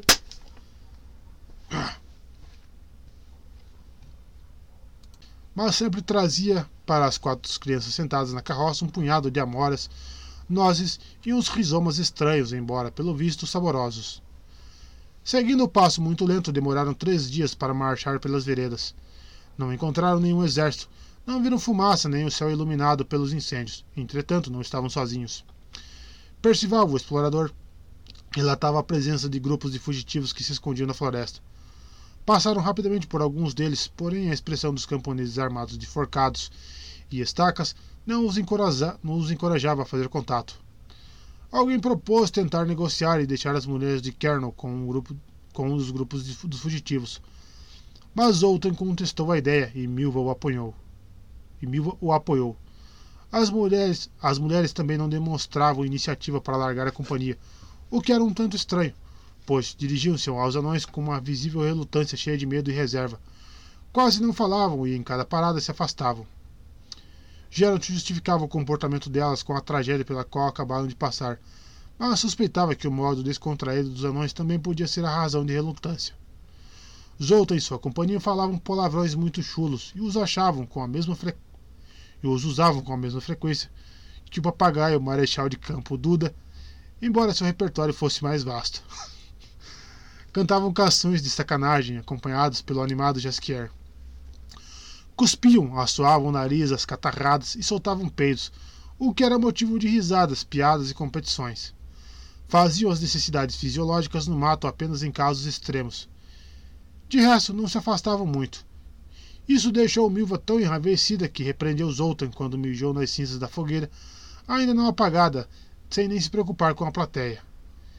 Nem um pouco envergonhado com a bronca, Zoltan declarou que só seres falsos, pérfidos e denunciadores tinham o costume de se esconder para fazer esse tipo de coisa, e que era isso que os desmascarava. No entanto, a arqueira não ficou impressionada com uma explicação tão eloquente. Os anões foram bombardeados com um vasco. com um vasto leque de palavrões e sérias ameaças, o que pelo visto funcionou, pois, to pois, todos, pois todos obedeceram e começaram a fazer necessidades no mato. Contudo, para não serem taxados de denunciadores pérfidos, iam acompanhados. Já... Jasquiel estava mudado na presença da nova companhia. O poeta havia se tornado camarada dos anões especialmente depois de saber que alguns ouviram falar dele e até conheciam seus versos e baladas. Jaskier não desgrudava da companhia de Zolta. Usava um casaco acolchoado que adquirira bajulando os anões e um extravagante gorro de pele de Marta no lugar de seu desgastado chapéu com pena. Colocaram um cinturão largo com taxas de latão e enfiaram nele uma faca pontiaguda que lhe deram de presente. Normalmente, quando tentava se abaixar, ela lhe espetava a virilha. Por sorte, perdeu a faca assassina e não ganhou outra em compensação. Caminhavam por entre as florestas espessas que cobriam as encostas das colinas de Turlow. Pareciam desabitadas, não havia vestígios de animais que provavelmente desbandaram, assustados pelos exércitos de fugitivos. Não havia como caçar, mas por um tempo não ficaram ameaçados de fome, pois os anões carregavam bastante comida. Quando, porém, ela acabou, isso aconteceu, e isso aconteceu, e isso aconteceu depressa, já que havia muitas bocas para alimentar. Jason, Varda e Murumbrus desapareceram ao anoitecer, levando consigo uns sacos vazios. Ao voltar de manhã, carregavam dois sacos, ambos cheios. Em um deles havia forragem para os cavalos, no outro grãos, farinha, carne seca, uma barra quase inteira de queijo e até esquilandes, uma guloseima feita de tripa de porco recheada com vísceras, amarrada na forma na forma de um fole de forja e então defumada. Geralt suspeitava de onde vinham as conquistas. Não comentou na hora. Preferiu esperar por, por um momento mais propício. Quando estavam a sós com Zoltan, perguntou-lhe com boa educação se não via nada de errado em roubar outros fugitivos, também famintos lutando pela sobrevivência. O anão respondeu com seriedade que, obviamente, tinha vergonha disso, mas era o jeito dele. Minha grande falha, explicou. É uma bondade descontrolada. Eu simplesmente preciso fazer o bem, embora seja um anão sensato e saiba que é impossível ser bondoso com todos. Se eu tentasse ser bondoso com todos, com um todo, com o mundo todo e todos os seres que o habitam, seria uma gota de água potável num oceano salgado. Em outras palavras, seria um esforço em vão. Decidi então praticar uma bondade palpável, concreta, que não seja desperdiçada. Sou bom para mim mesmo e para os mais próximos. Geralt não fez mais perguntas. Numa das paradas, Geralt e Milva conversaram mais com Zoltan Shivai, o altruísta, incorrigível e convicto. Estava bem informado sobre o decorrer das manobras militares, ou pelo menos passava essa impressão. O ataque, contou siliciando toda a hora o Marechal de Campo Duda que gracinava para lavrões. Partiu de Driescott e começou de madrugada, do, na, de madrugada no sétimo dia de Lamas. O exército de Nilfgaard contava com o apoio do exército alinhado de Verden, pois, como devem saber, Verden é um protetorado imperial. Avançaram rapidamente, queimando todos os vilarejos depois de, Driscott e derrotando o exército de Brugge que estava posicionado nas fortalezas militares. A fortaleza em Dillingen foi atacada pela infantaria negra de Nilfgaard, que atravessou o Jaruga no ponto menos esperado. Vocês acreditam que meio-dia construíram uma ponte em cima de barcos? Pode-se acreditar em tudo, resmungou Milva. Vocês estavam em Dillingen quando tudo começou? Nas redondezas, respondeu o anão invasivamente. Quando recebemos a notícia sobre o ataque, já estávamos nos dirigindo para a cidade de Brugge. Havia tumulto na estrada por causa da grande quantidade de fugitivos, uns correndo do sul para o norte, outros ao contrário. O caminho estava obstruído, por isso ficamos parados. Nilfgaard, como vimos depois, estava tanto atrás de nós como à nossa frente. Aqueles que saíram de Driescott tiveram de se separar. Acho que um grande esquadrão de cavalaria foi para nordeste, exatamente em direção à cidade de Brugge. Então os negros estão ao norte de Turlo. Pelo visto, estamos no meio, entre dois destacamentos, no vazio. No meio, admitiu o anão, mas não no vazio. Nos flancos dos esquadrões imperiais vão os esquilos. Voluntários de Verdin e grupos isolados que são até piores que os Nilfgaardianos. Foram eles que queimaram Kernel e quase nos pegaram antes de conseguirmos entrar na floresta. Não podemos sair da mata e precisamos, precisamos ficar atentos. Chegaremos à estrada antiga e de lá seguiremos o curso do rio Rotla até o Ina, onde já chego, onde já encontramos o exército, onde já encontraremos o exército temeriano. Os soldados do rei Foltest provavelmente já se recuperaram do baque e conseguiram rebater os Nilfgaardianos. Tomara, disse Milva olhando para o bruxo. O problema é que precisamos resolver assuntos importantes e urgentes no sul. Precisamos em seguir, em Pensamos em seguir para lá e partir de Túlulo, rumo ao Jaruga. Não sei que assuntos são esses para fazer vocês se apressarem tanto. Zoltan os encarou com desconfiança. Mas devem ser mesmo importantes e urgentes para que arrisquem a própria vida. Interrompeu-se e esperou. Só que ninguém se apressou para dar explicações. O anão coçou o traseiro, pigarreou, cuspiu. Não ficaria surpreso, falou enfim, se Nilfgaard tivesse tomado as duas margens do Jaruga até a foz do Ina. Vocês precisam chegar até que ponto do Jaruga? A nenhum ponto específico, decidiu responder Geralt. O que importa é chegar ao rio. Quero pegar um barco para ir até a foz. Zoltan olhou para ele e começou a rir, porém ficou calado quando percebeu que o bruxo não estava brincando. Preciso admitir, disse após um momento, que sonho com caminhos difíceis. Mas deixem essas fantasias. Todo o sul de Brugge está em chamas. Até onde vocês chegarem ao, ao Jaruga vão ser, vão ser empala, empalados e agrilhoados e levados à força para Nilfgaard. E se por algum milagre conseguirem chegar ao rio, não terão chance de ir até a foz de barco. Já mencionei aquela ponte, ponte construída sobre os barcos que liga Sintra com a margem de Brugge. Sei que essa ponte é vigiada noite e dia. Nada vai conseguir passar pelo rio nesse ponto. Talvez um salmão. Seus assuntos importantes e urgentes precisam perder a importância e urgência. Há coisas impossíveis de ultrapassar. Eu vejo assim. A expressão no rosto de Milva e seu olhar revelavam claramente que concordava com o anão. Geralt não fez nenhum comentário. Estava passando mal. O osso do antebraço esquerdo e o joelho direito haviam sido tomados por uma dor cega e persistente que tornava cada vez mais forte por causa do esforço e da umidade onipresente. Assombravam-no também os sentimentos pungentes, deprimentes e muito desagradáveis. Sentimentos alheios que jamais experimentara e com os quais não sabia lidar. Era a impotência e a resignação. Dois dias mais tarde, a chuva parou e o sol reapareceu. A bruma e a neblina dissiparam-se rapidamente, aliviando a floresta e deixando-a respirar. Os pássaros entoaram seu canto às pressas após o silêncio forçado pela chuva. Zoltan ficou mais alegre e ordenou uma parada mais longa, prometendo que depois acelerariam um passo e chegariam à estrada antiga no máximo em um dia. As mulheres de Kernon enfeitaram todos os galhos das redondezas com suas vestes pretas e cinzas. Usando as roupas de baixo, esconderam-se envergonhadas na mata e prepararam a comida. As crianças nuas brincavam, perturbando de modos bastante elaborados a majestosa paz da floresta úmida. Jaskier dormia aliviando o cansaço, Milva sumira. Os anões descansavam de maneira altiva, ativa.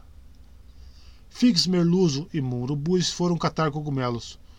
Zoltan, Jason Varda, Caleb Stroughton e Percival Stuckenbach Sentaram-se perto da carroça e entretinham-se com seu jogo de cartas preferidos, o Gwent, ao qual dedicavam todo o tempo livre como, tardes chuvo... como, como durante as tardes chuvosas anteriores. Às vezes o bruxo sentava-se com eles e torcia, e assim o fez agora. Ainda não conseguia entender as complicadas regras desse jogo típico dos anões, mas ficava impressionado com o trabalho excepcional das cartas, com a alta qualidade dos desenhos. Em comparação com as cartas usadas pelos humanos, as dos anões eram verdadeiras obras-primas de poligrafia. Mais uma vez, Geralt constatava que a tecnologia desse povo barbudo era bastante avançada, e não apenas nas áreas de mineração, siderurgia e metalurgia. As habilidades dos anões na área do carteado só não haviam conseguido monopolizar o mercado porque as cartas eram menos populares dos que os dados entre os humanos, que além do mais não se importavam com questões estéticas.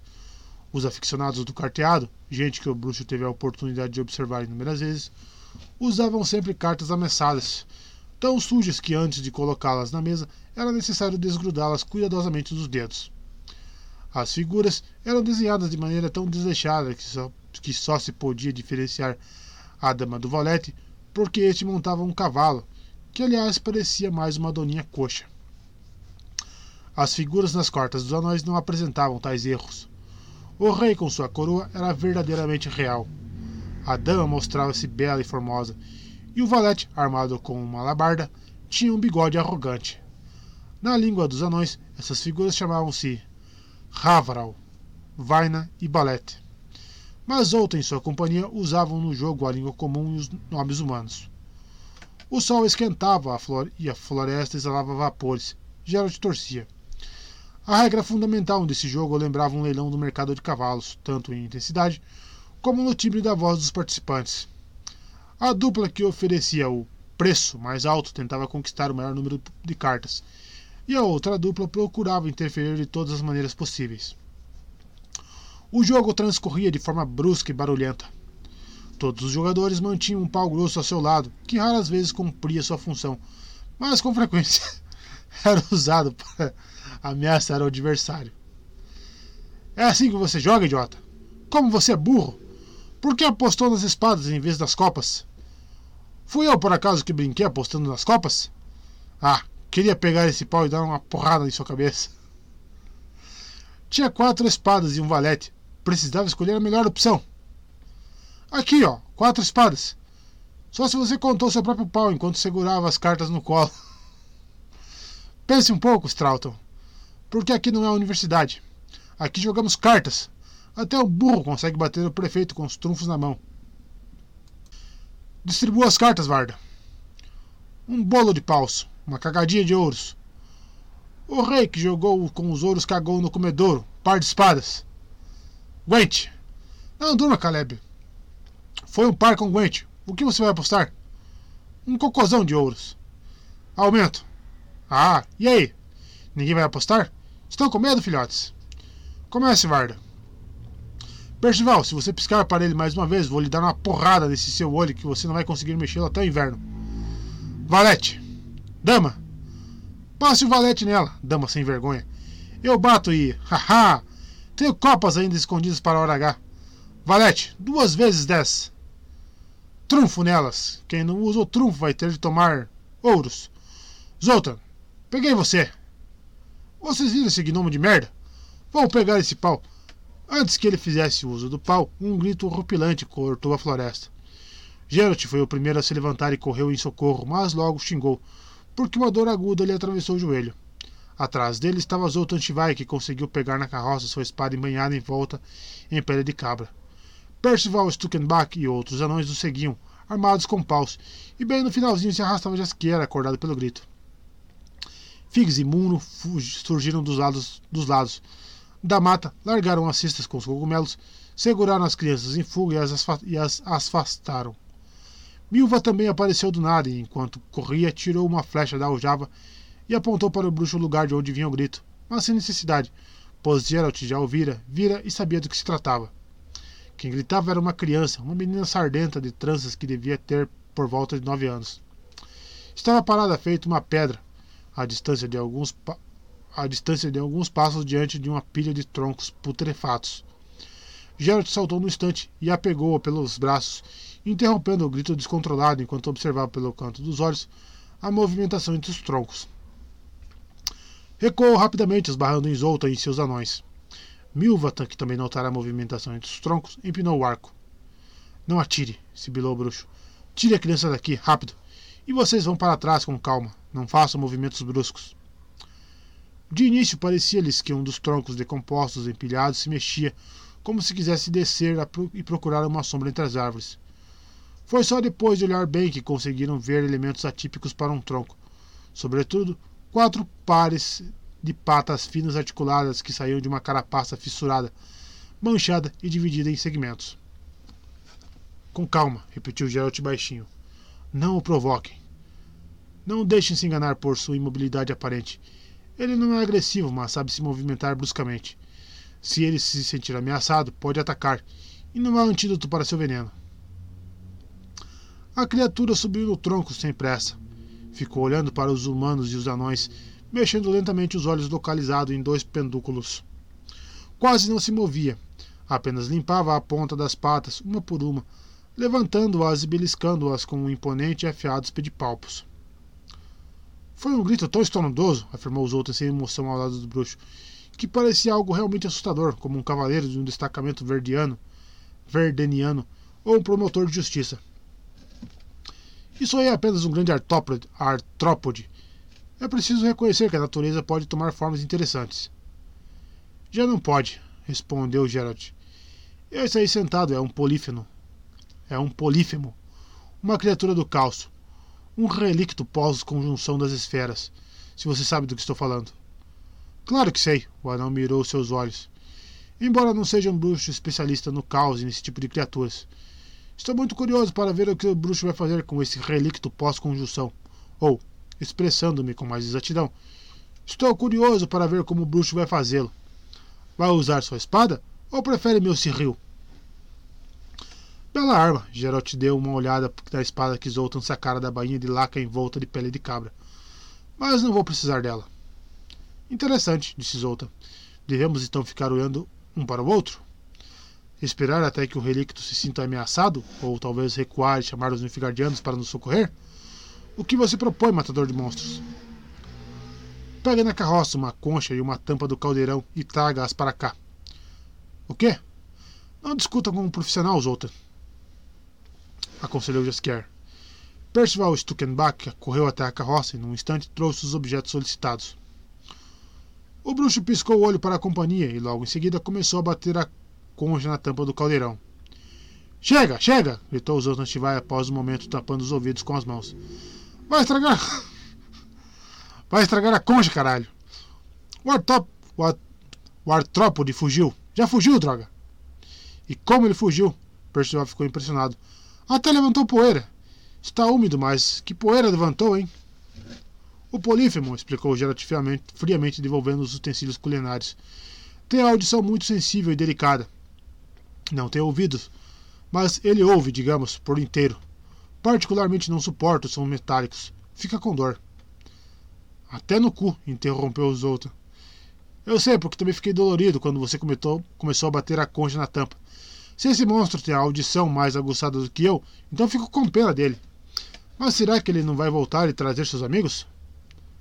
Não acho que haja no mundo muito de seus amigos, e certamente não vai voltar para esses dados. Não há o que temer. Não vou discutir sobre monstros. O anão fechou a cara. Mas com certeza deu para ouvir seu concerto de bateria até nas ilhas de Skellig. Estou convencido de que alguns aficionados de música já estão vindos para cá. Seria melhor que não nos encontrassem aqui. Desmonte o acampamento, rapazes. E mulheres, vistam-se e contem as crianças. Vamos embora já. Quando pararam para pernoitar, Geralt, Geralt decidiu esclarecer as dúvidas. Dessa vez, Zoltan Shivai não estava jogando Gwent, então podia se afastar para um lugar mais isolado e ter uma conversa de homem para homem. Foi diretamente ao assunto. Diga, como você sabia que eu era bruxo? O anão olhou para ele e deu um sorriso astuto. Poderia me gabar diante de você de minha perspicácia. Poderia dizer que percebi como, meus, como seus olhos mudam ao anoitecer e à luz do sol. Poderia também comprovar que sou um anão experiente e ouvira falar de Geralt de Rivia inúmeras vezes. Mas a verdade é mais banal. Não me olhe com hostilidade. Você é discreto, porém seu amigo Bardo canta e fala demais. A boca dele nunca fica fechada. Foi assim que soube de seu ofício. Geralt se consteve para fazer outra pergunta e fez bem. Então, prosseguiu Zoltan, Jaskier contou tudo. Deve ter sentido que damos, valoridade damos valor à sinceridade, e não lhe foi difícil perceber nossa atitude amigável perante vocês, pois nós pois não escondemos nossas atitudes. Mas indo direto ao ponto. Sei porque você tem tanta pressa em chegar ao sul. Sei como são importantes e urgentes os assuntos que o levam até lá. Sei quem você planeja procurar e não apenas das fofocas espalhadas pelo poeta. Antes da guerra eu morava em Sintra e ouvira falar da criança surpresa e do bruxo de cabelos brancos a quem ela fora predestinada. Geralt não fez nenhum comentário. O resto, continuou o anão, é questão de observação. Embora seja um bruxo com o dever de exterminar monstros, você não matou aquele ser nojento. Como ele não causou nenhum mal à sua surpresa, você desistiu de usar a espada e apenas o espantou batendo na tampa. É que agora você não é o bruxo, mas um cavaleiro nobre que vai em socorro de sua virgem capturada e oprimida. O bruxo, mais uma vez, nada disse. Então, Zoltan então acrescentou: Vocês continuam encravando o olhar em mim, continua farejando traição, desassossegado, pensando em como o segredo revelado pode ser usado contra você. Não se aflija. Chegaremos juntos ao Ina ajudando-nos e apoiando-nos. Tanto você como nós temos o mesmo objetivo: sobreviver e seguir em frente para perseguir em nossa nobre missão, ou para viver normalmente, mas de tal maneira que não sintamos vergonha na hora de morrer. Você acha que mudou e que o mundo mudou. No entanto, o mundo continua o mesmo que antes. E você também é o mesmo que antes. Não se aflija. Não se desconcertando pelo fato de Geralt permanecer calado, Zoltan retomou o monólogo. Esqueça a ideia de se separar e continuar a viagem para o sul sozinho por Brugge e Soden rumo ao Jaruga. Você precisa procurar outro caminho para Nilfgaard, se quiser. Se quiser, se quiser, eu aconselho. Não me aconselhe. Geralt massageou o joelho que estava doendo havia alguns dias. Não me aconselhe, Zoltan. Foi atrás de Askier que torcia pelos anões em seu jogo de cartas. Pegou o anão, pegou o poeta pela manga e entrou com ele na mata. Jaskier logo percebeu do que se tratava. Bastou olhar apenas uma vez para a expressão do bruxo. Falastrão, disse Geralt baixinho. Linguarudo, fofoqueiro. Eu deveria prender essa sua língua com uma placa de freio ou enfiar-lhe uma embocadura, seu imbecil. O trovador ficou calado, embora com ar de soberba.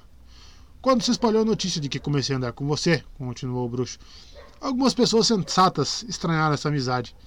Ficaram espantadas com o fato de eu deixar você viajar comigo elas me aconselharam que o saqueasse, estrangulasse, jogasse numa cova e cobrisse com mato e folhagem seca.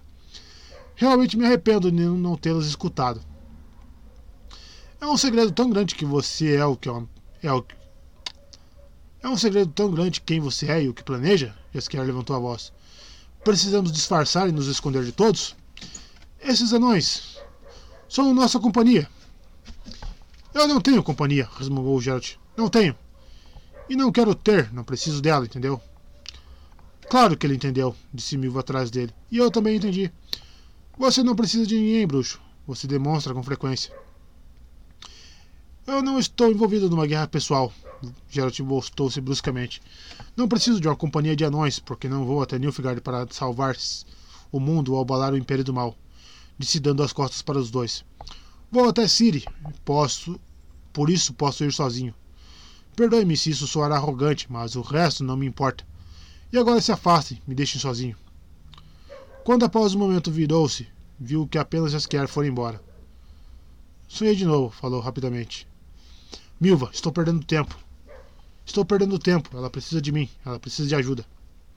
Conte-me, pediu ela baixinho. Ponha para fora. Por pior que seja, ponha para fora. O sonho não era tão assustador. Ela dançava, numa taberna esfumaçada. E estava feliz, porra.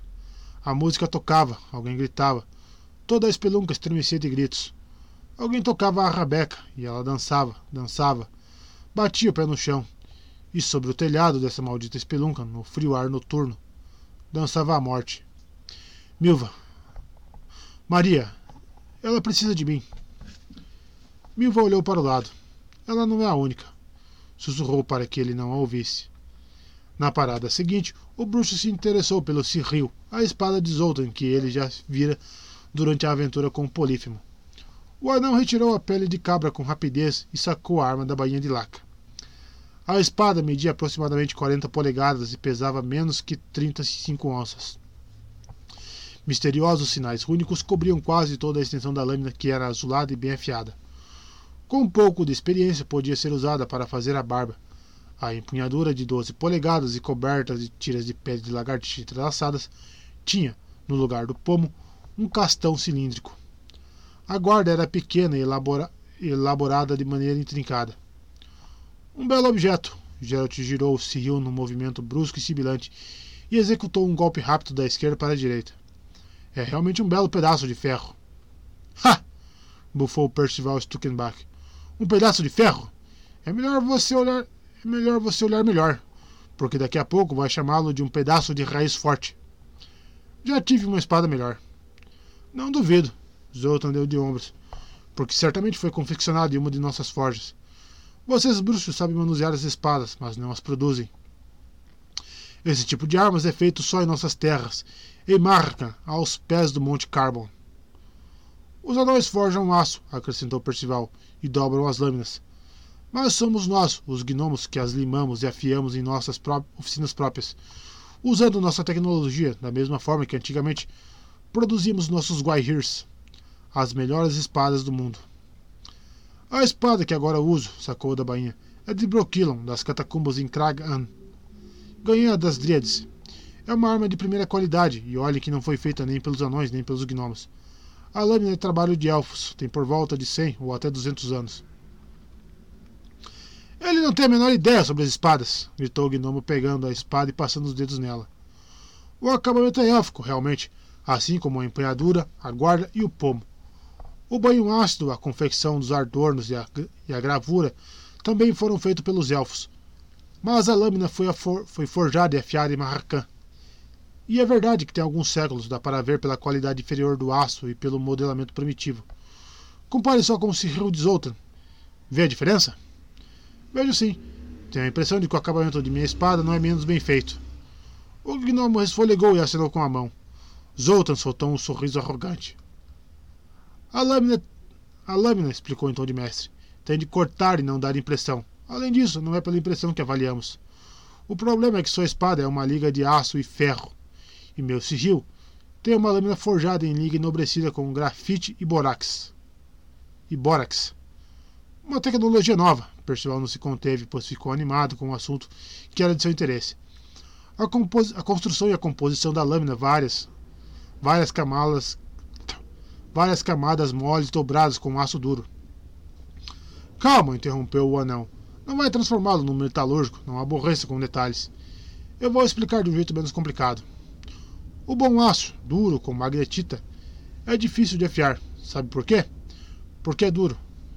Quando não se dispõe de tecnologia, como nós antigamente e vocês até hoje, e quando se quer ter uma espada afiada, o que se faz é envolver a base dura da lâmina em aço mole, menos resistente para ser moldado e formar o gume.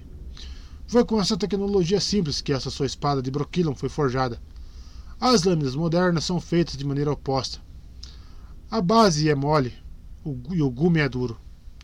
O processo é mais duradouro e, como já disse, requer tecnologia avançada. Mas o resultado é uma lâmina capaz de cortar um fular de cambraiá. Seu Cyril é capaz de fazer isso? Não, o anão sorriu. Armas desse tipo, tão afiadas, são pouquíssimas e é raro alguma delas sair de Marracan. Mas posso garantir que a carapaça fissurada daquela criatura não resistiria ao Cyril. Você conseguiria cortá-la em pedaços e nem ficaria cansado. A conversa sobre espadas e metalurgia ainda se estendeu por algum tempo. Geralt ouvia atentamente, compartilhava conhecimentos, aprendia, perguntava por uma coisa ou outra, observava e experimentava usar o Cyril de Zoltan. Não sabia que no dia seguinte teria de se juntar à teoria, teria de juntar a teoria à prática.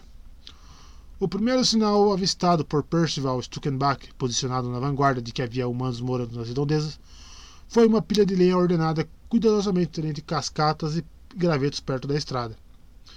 Zoltan parou o secto e mandou o gnomo investigar.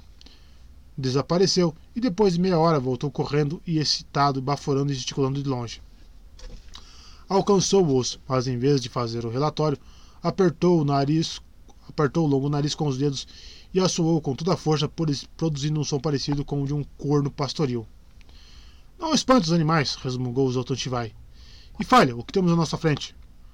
Um povoado, o gnomo respirou com dificuldade, limpando os dedos na capa cheia de bolsos.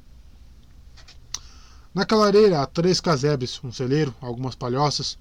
Um cão anda pelo quintal e a chaminé está fumegando. Estão preparando comida. Mingau de aveia e leite. Você entrou na cozinha? Jaskier riu olhando. Olhou o que havia nas panelas? Como sabe que era mingau? O gnomo lançou-lhe um olhar presunçoso e Zoltan bufou com raiva. Não o ofenda, poeta. Ele é capaz de farejar comida à distância de uma milha. Se ele diz que é mingau de aveia, então é. Droga, não estou gostando disso. E por quê? Eu gosto de mingau.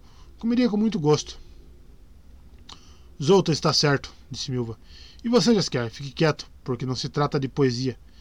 Se o mingau é de aveia com leite, há uma vaca lá. E o camponês, quando vê, quando vê fumaça, pega a vaca e vai para a mata. Por que esse não foi? É melhor adentrarmos a floresta e nos afastar. Isso não me cheira bem. Calma, calma, resmungou o anão. Teremos tempo de fugir. Será que a guerra acabou e o exército temeriano avançou?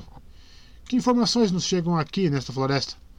Talvez a grande batalha já tenha ocorrido, talvez Nilfgaard já tenha recuado, talvez a linha de frente tenha ficado para trás de nós e talvez os camponeses e as vacas já estejam voltando para casa. É preciso investigar. É preciso verificar, investigar. Figs, muro. Fique aqui e mantenha os olhos abertos. Nós vamos fazer um reconhecimento. Se descobrirmos que estamos seguros, vou imitar a voz de um gavião. Voz de um gavião? Murumbrus confiou a barba com nervosismo. Zoltan, você não tem ideia de como imitar os pássaros. Bem, se você ouvir uma voz estranha que não se assemelhará a nada, serei eu. Guie-nos, Percival. Geralt, vai conosco? Vamos todos, Jaskier desceu do cavalo. Se for uma armadilha, estaremos mais seguros num, num grupo grande. Deixe o marechal de campo com vocês. Zoltan tirou o papagaio do ombro e entregou-o a Fix Merluzo. De repente seria capaz de gritar uns palavrões e estaremos fodidos. Vamos. Percival os conduziu até a beira da floresta por entre os sabugueiros. Na frente dos arbustos o terreno descia leve e lá estava a linha empilhada. Mais adiante estendia-se a clareira. Colocaram a cabeça para fora dos sabugueiros, espreitando com cuidado.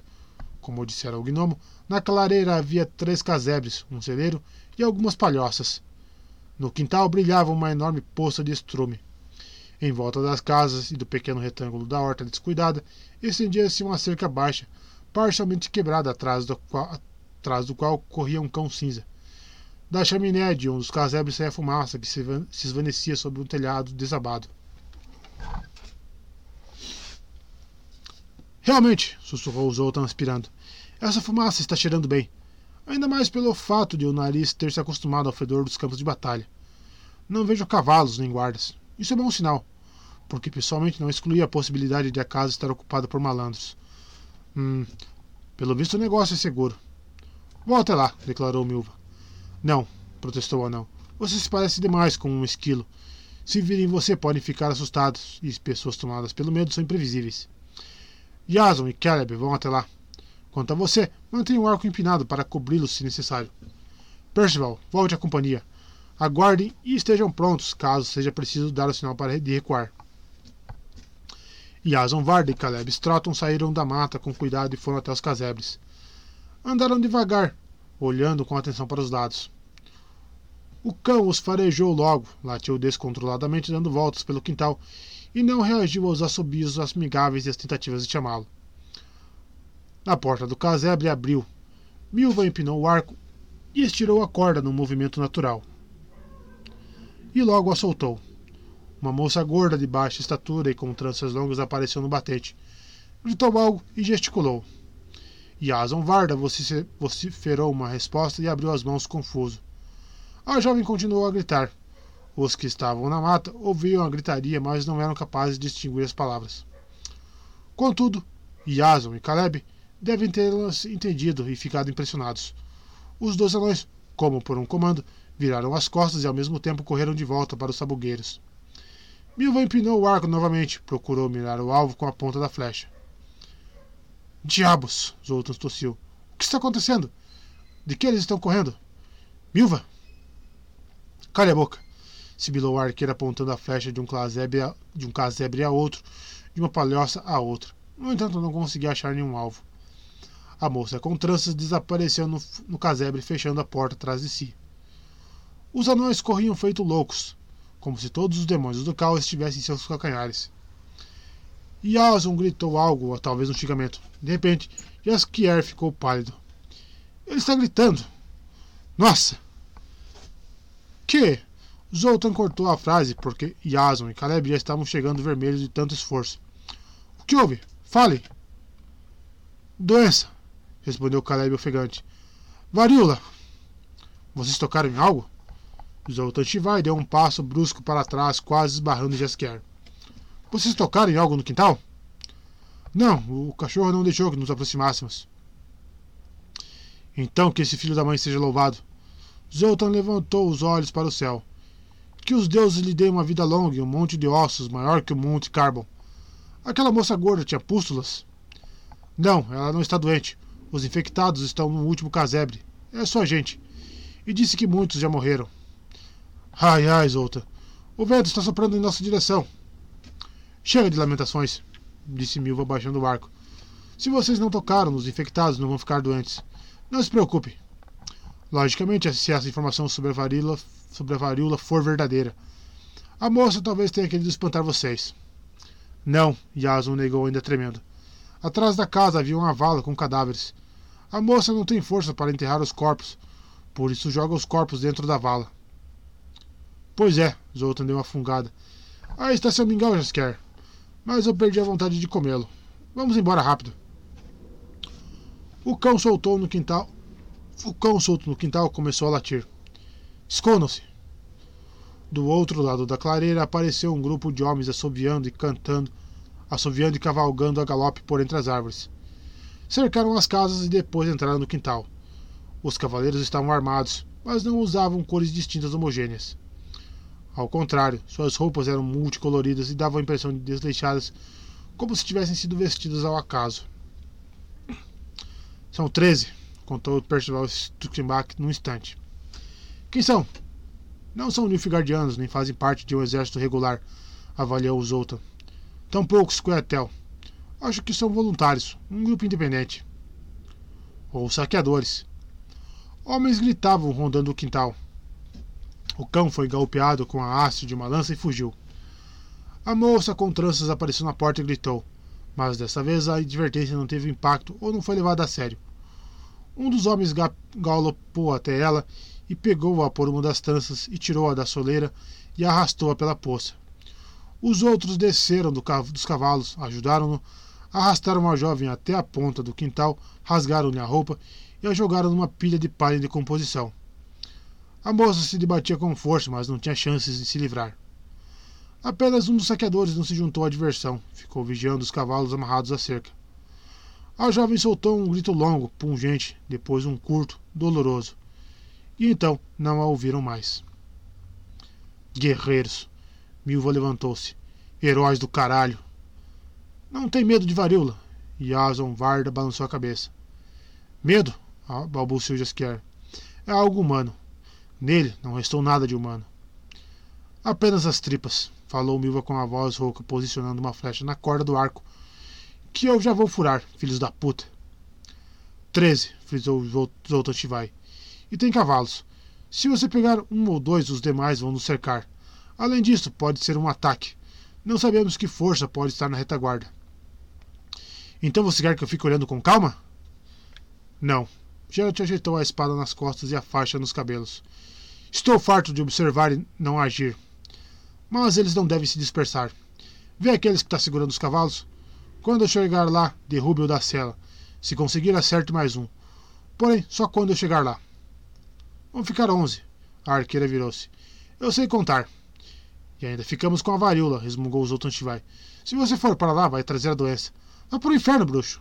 Você está expondo-nos ao perigo por causa. Droga! Não é essa garota que você está procurando? Cale a boca, Zoltan. Volte à carroça. Escondam-se na floresta. Vou com você, declarou Milva com a voz rouca. Não, dê-me cobertura de longe, assim sua ajuda será mais eficiente. E eu? perguntou Jaskier. O que tenho de fazer? O de sempre, nada. Você enlouqueceu, rosnou Zoltan. Sozinho contra um bando. O que tem na cabeça? Quer se fazer de herói, salvador de virgens? Cale a boca. Vá para o inferno. Espere. Deixe sua espada, são muitos. Então é melhor não repetir. Então é melhor não precisar repetir os cortes. Leve-me esse rio. Assim você poderá cortar apenas uma vez. O bruxo, o bruxo aceitou a arma do anão sem hesitar nem proferir uma palavra.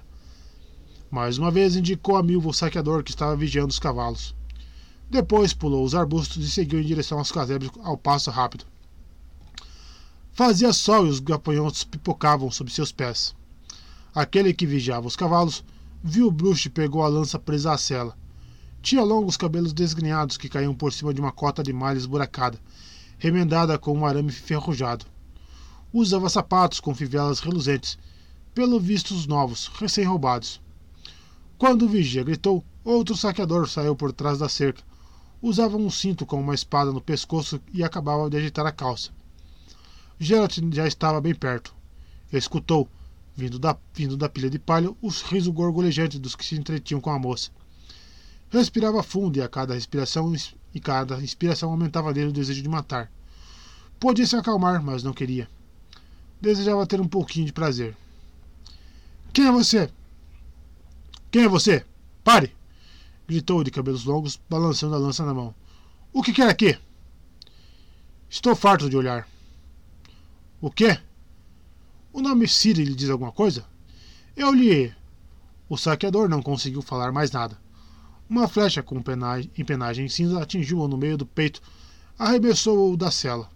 Antes que ele caísse no chão, no chão Geralt ouviu o silvo de mais uma flecha, o outro saqueador foi atingido na parte inferior da barriga, entre os dedos que fechavam a braguilha.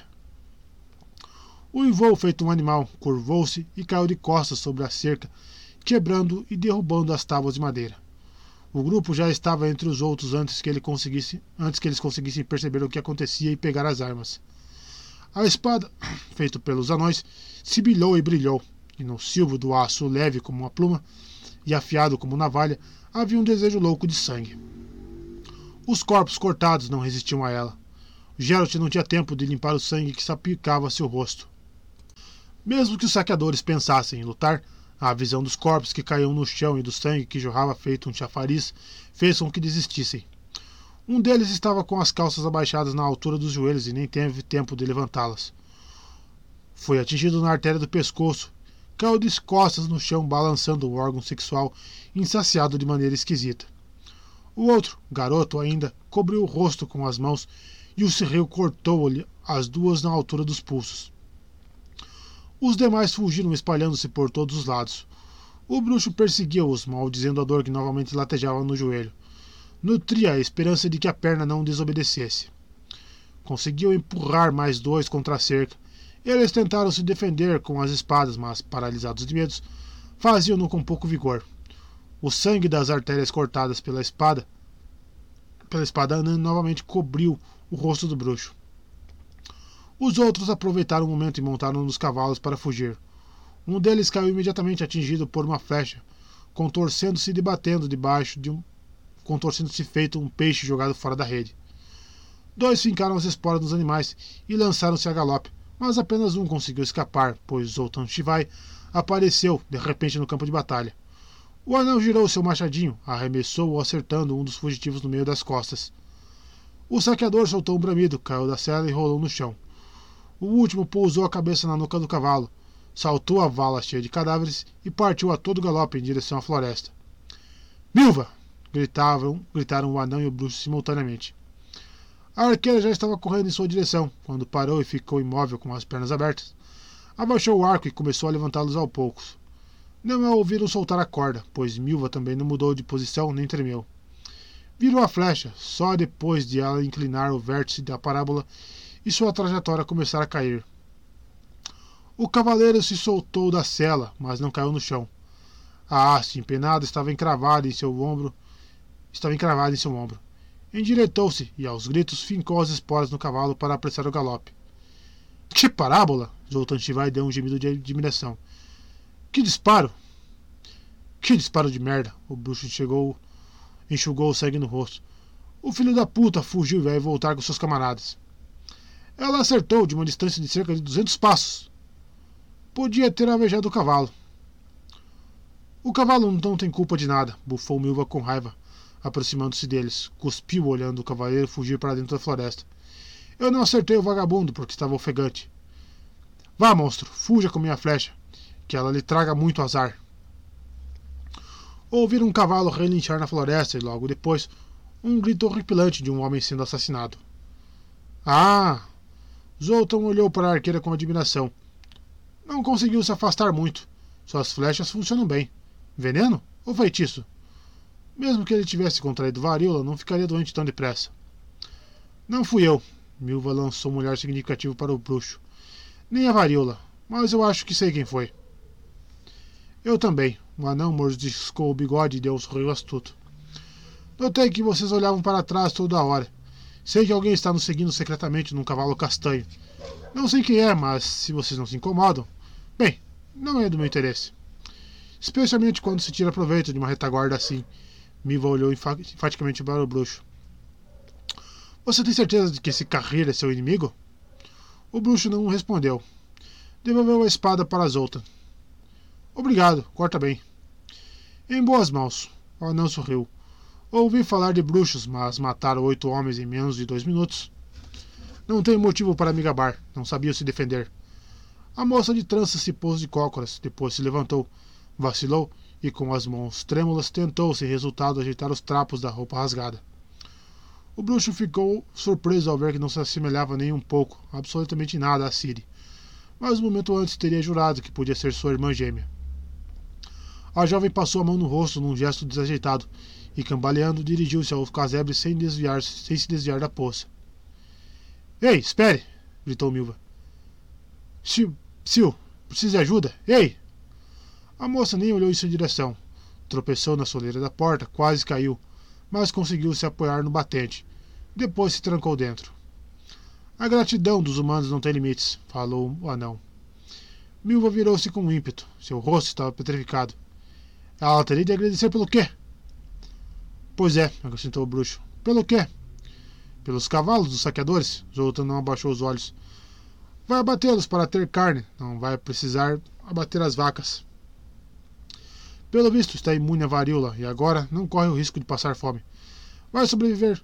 Só daqui a alguns dias, quando retomar o raciocínio, é que ela vai entender que conseguiu escapar a torturas mais demoradas e as chamas das casas, graças a vocês.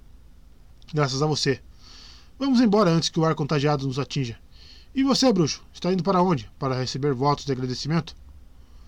Para pegar os sapatos, disse Geralt friamente, inclinando-se por cima do saqueador de cabelos longos e olhos esbugalhados apontados para o céu. Parece que vão caber certinho em mim. Durante os dias seguintes comeram carne de cavalo. Os sapatos com fivelas reluzentes eram bastante confiáveis. O nilfgaardiano chamado Carreira ainda o seguia em seu garanhão castanho. Porém, o bruxo não olhava para trás. Finalmente conseguiu desvendar os segredos do Gwent e até jogou com os anões, mas perdeu. Não falavam do acontecimento na clareira da floresta. Não valia a pena.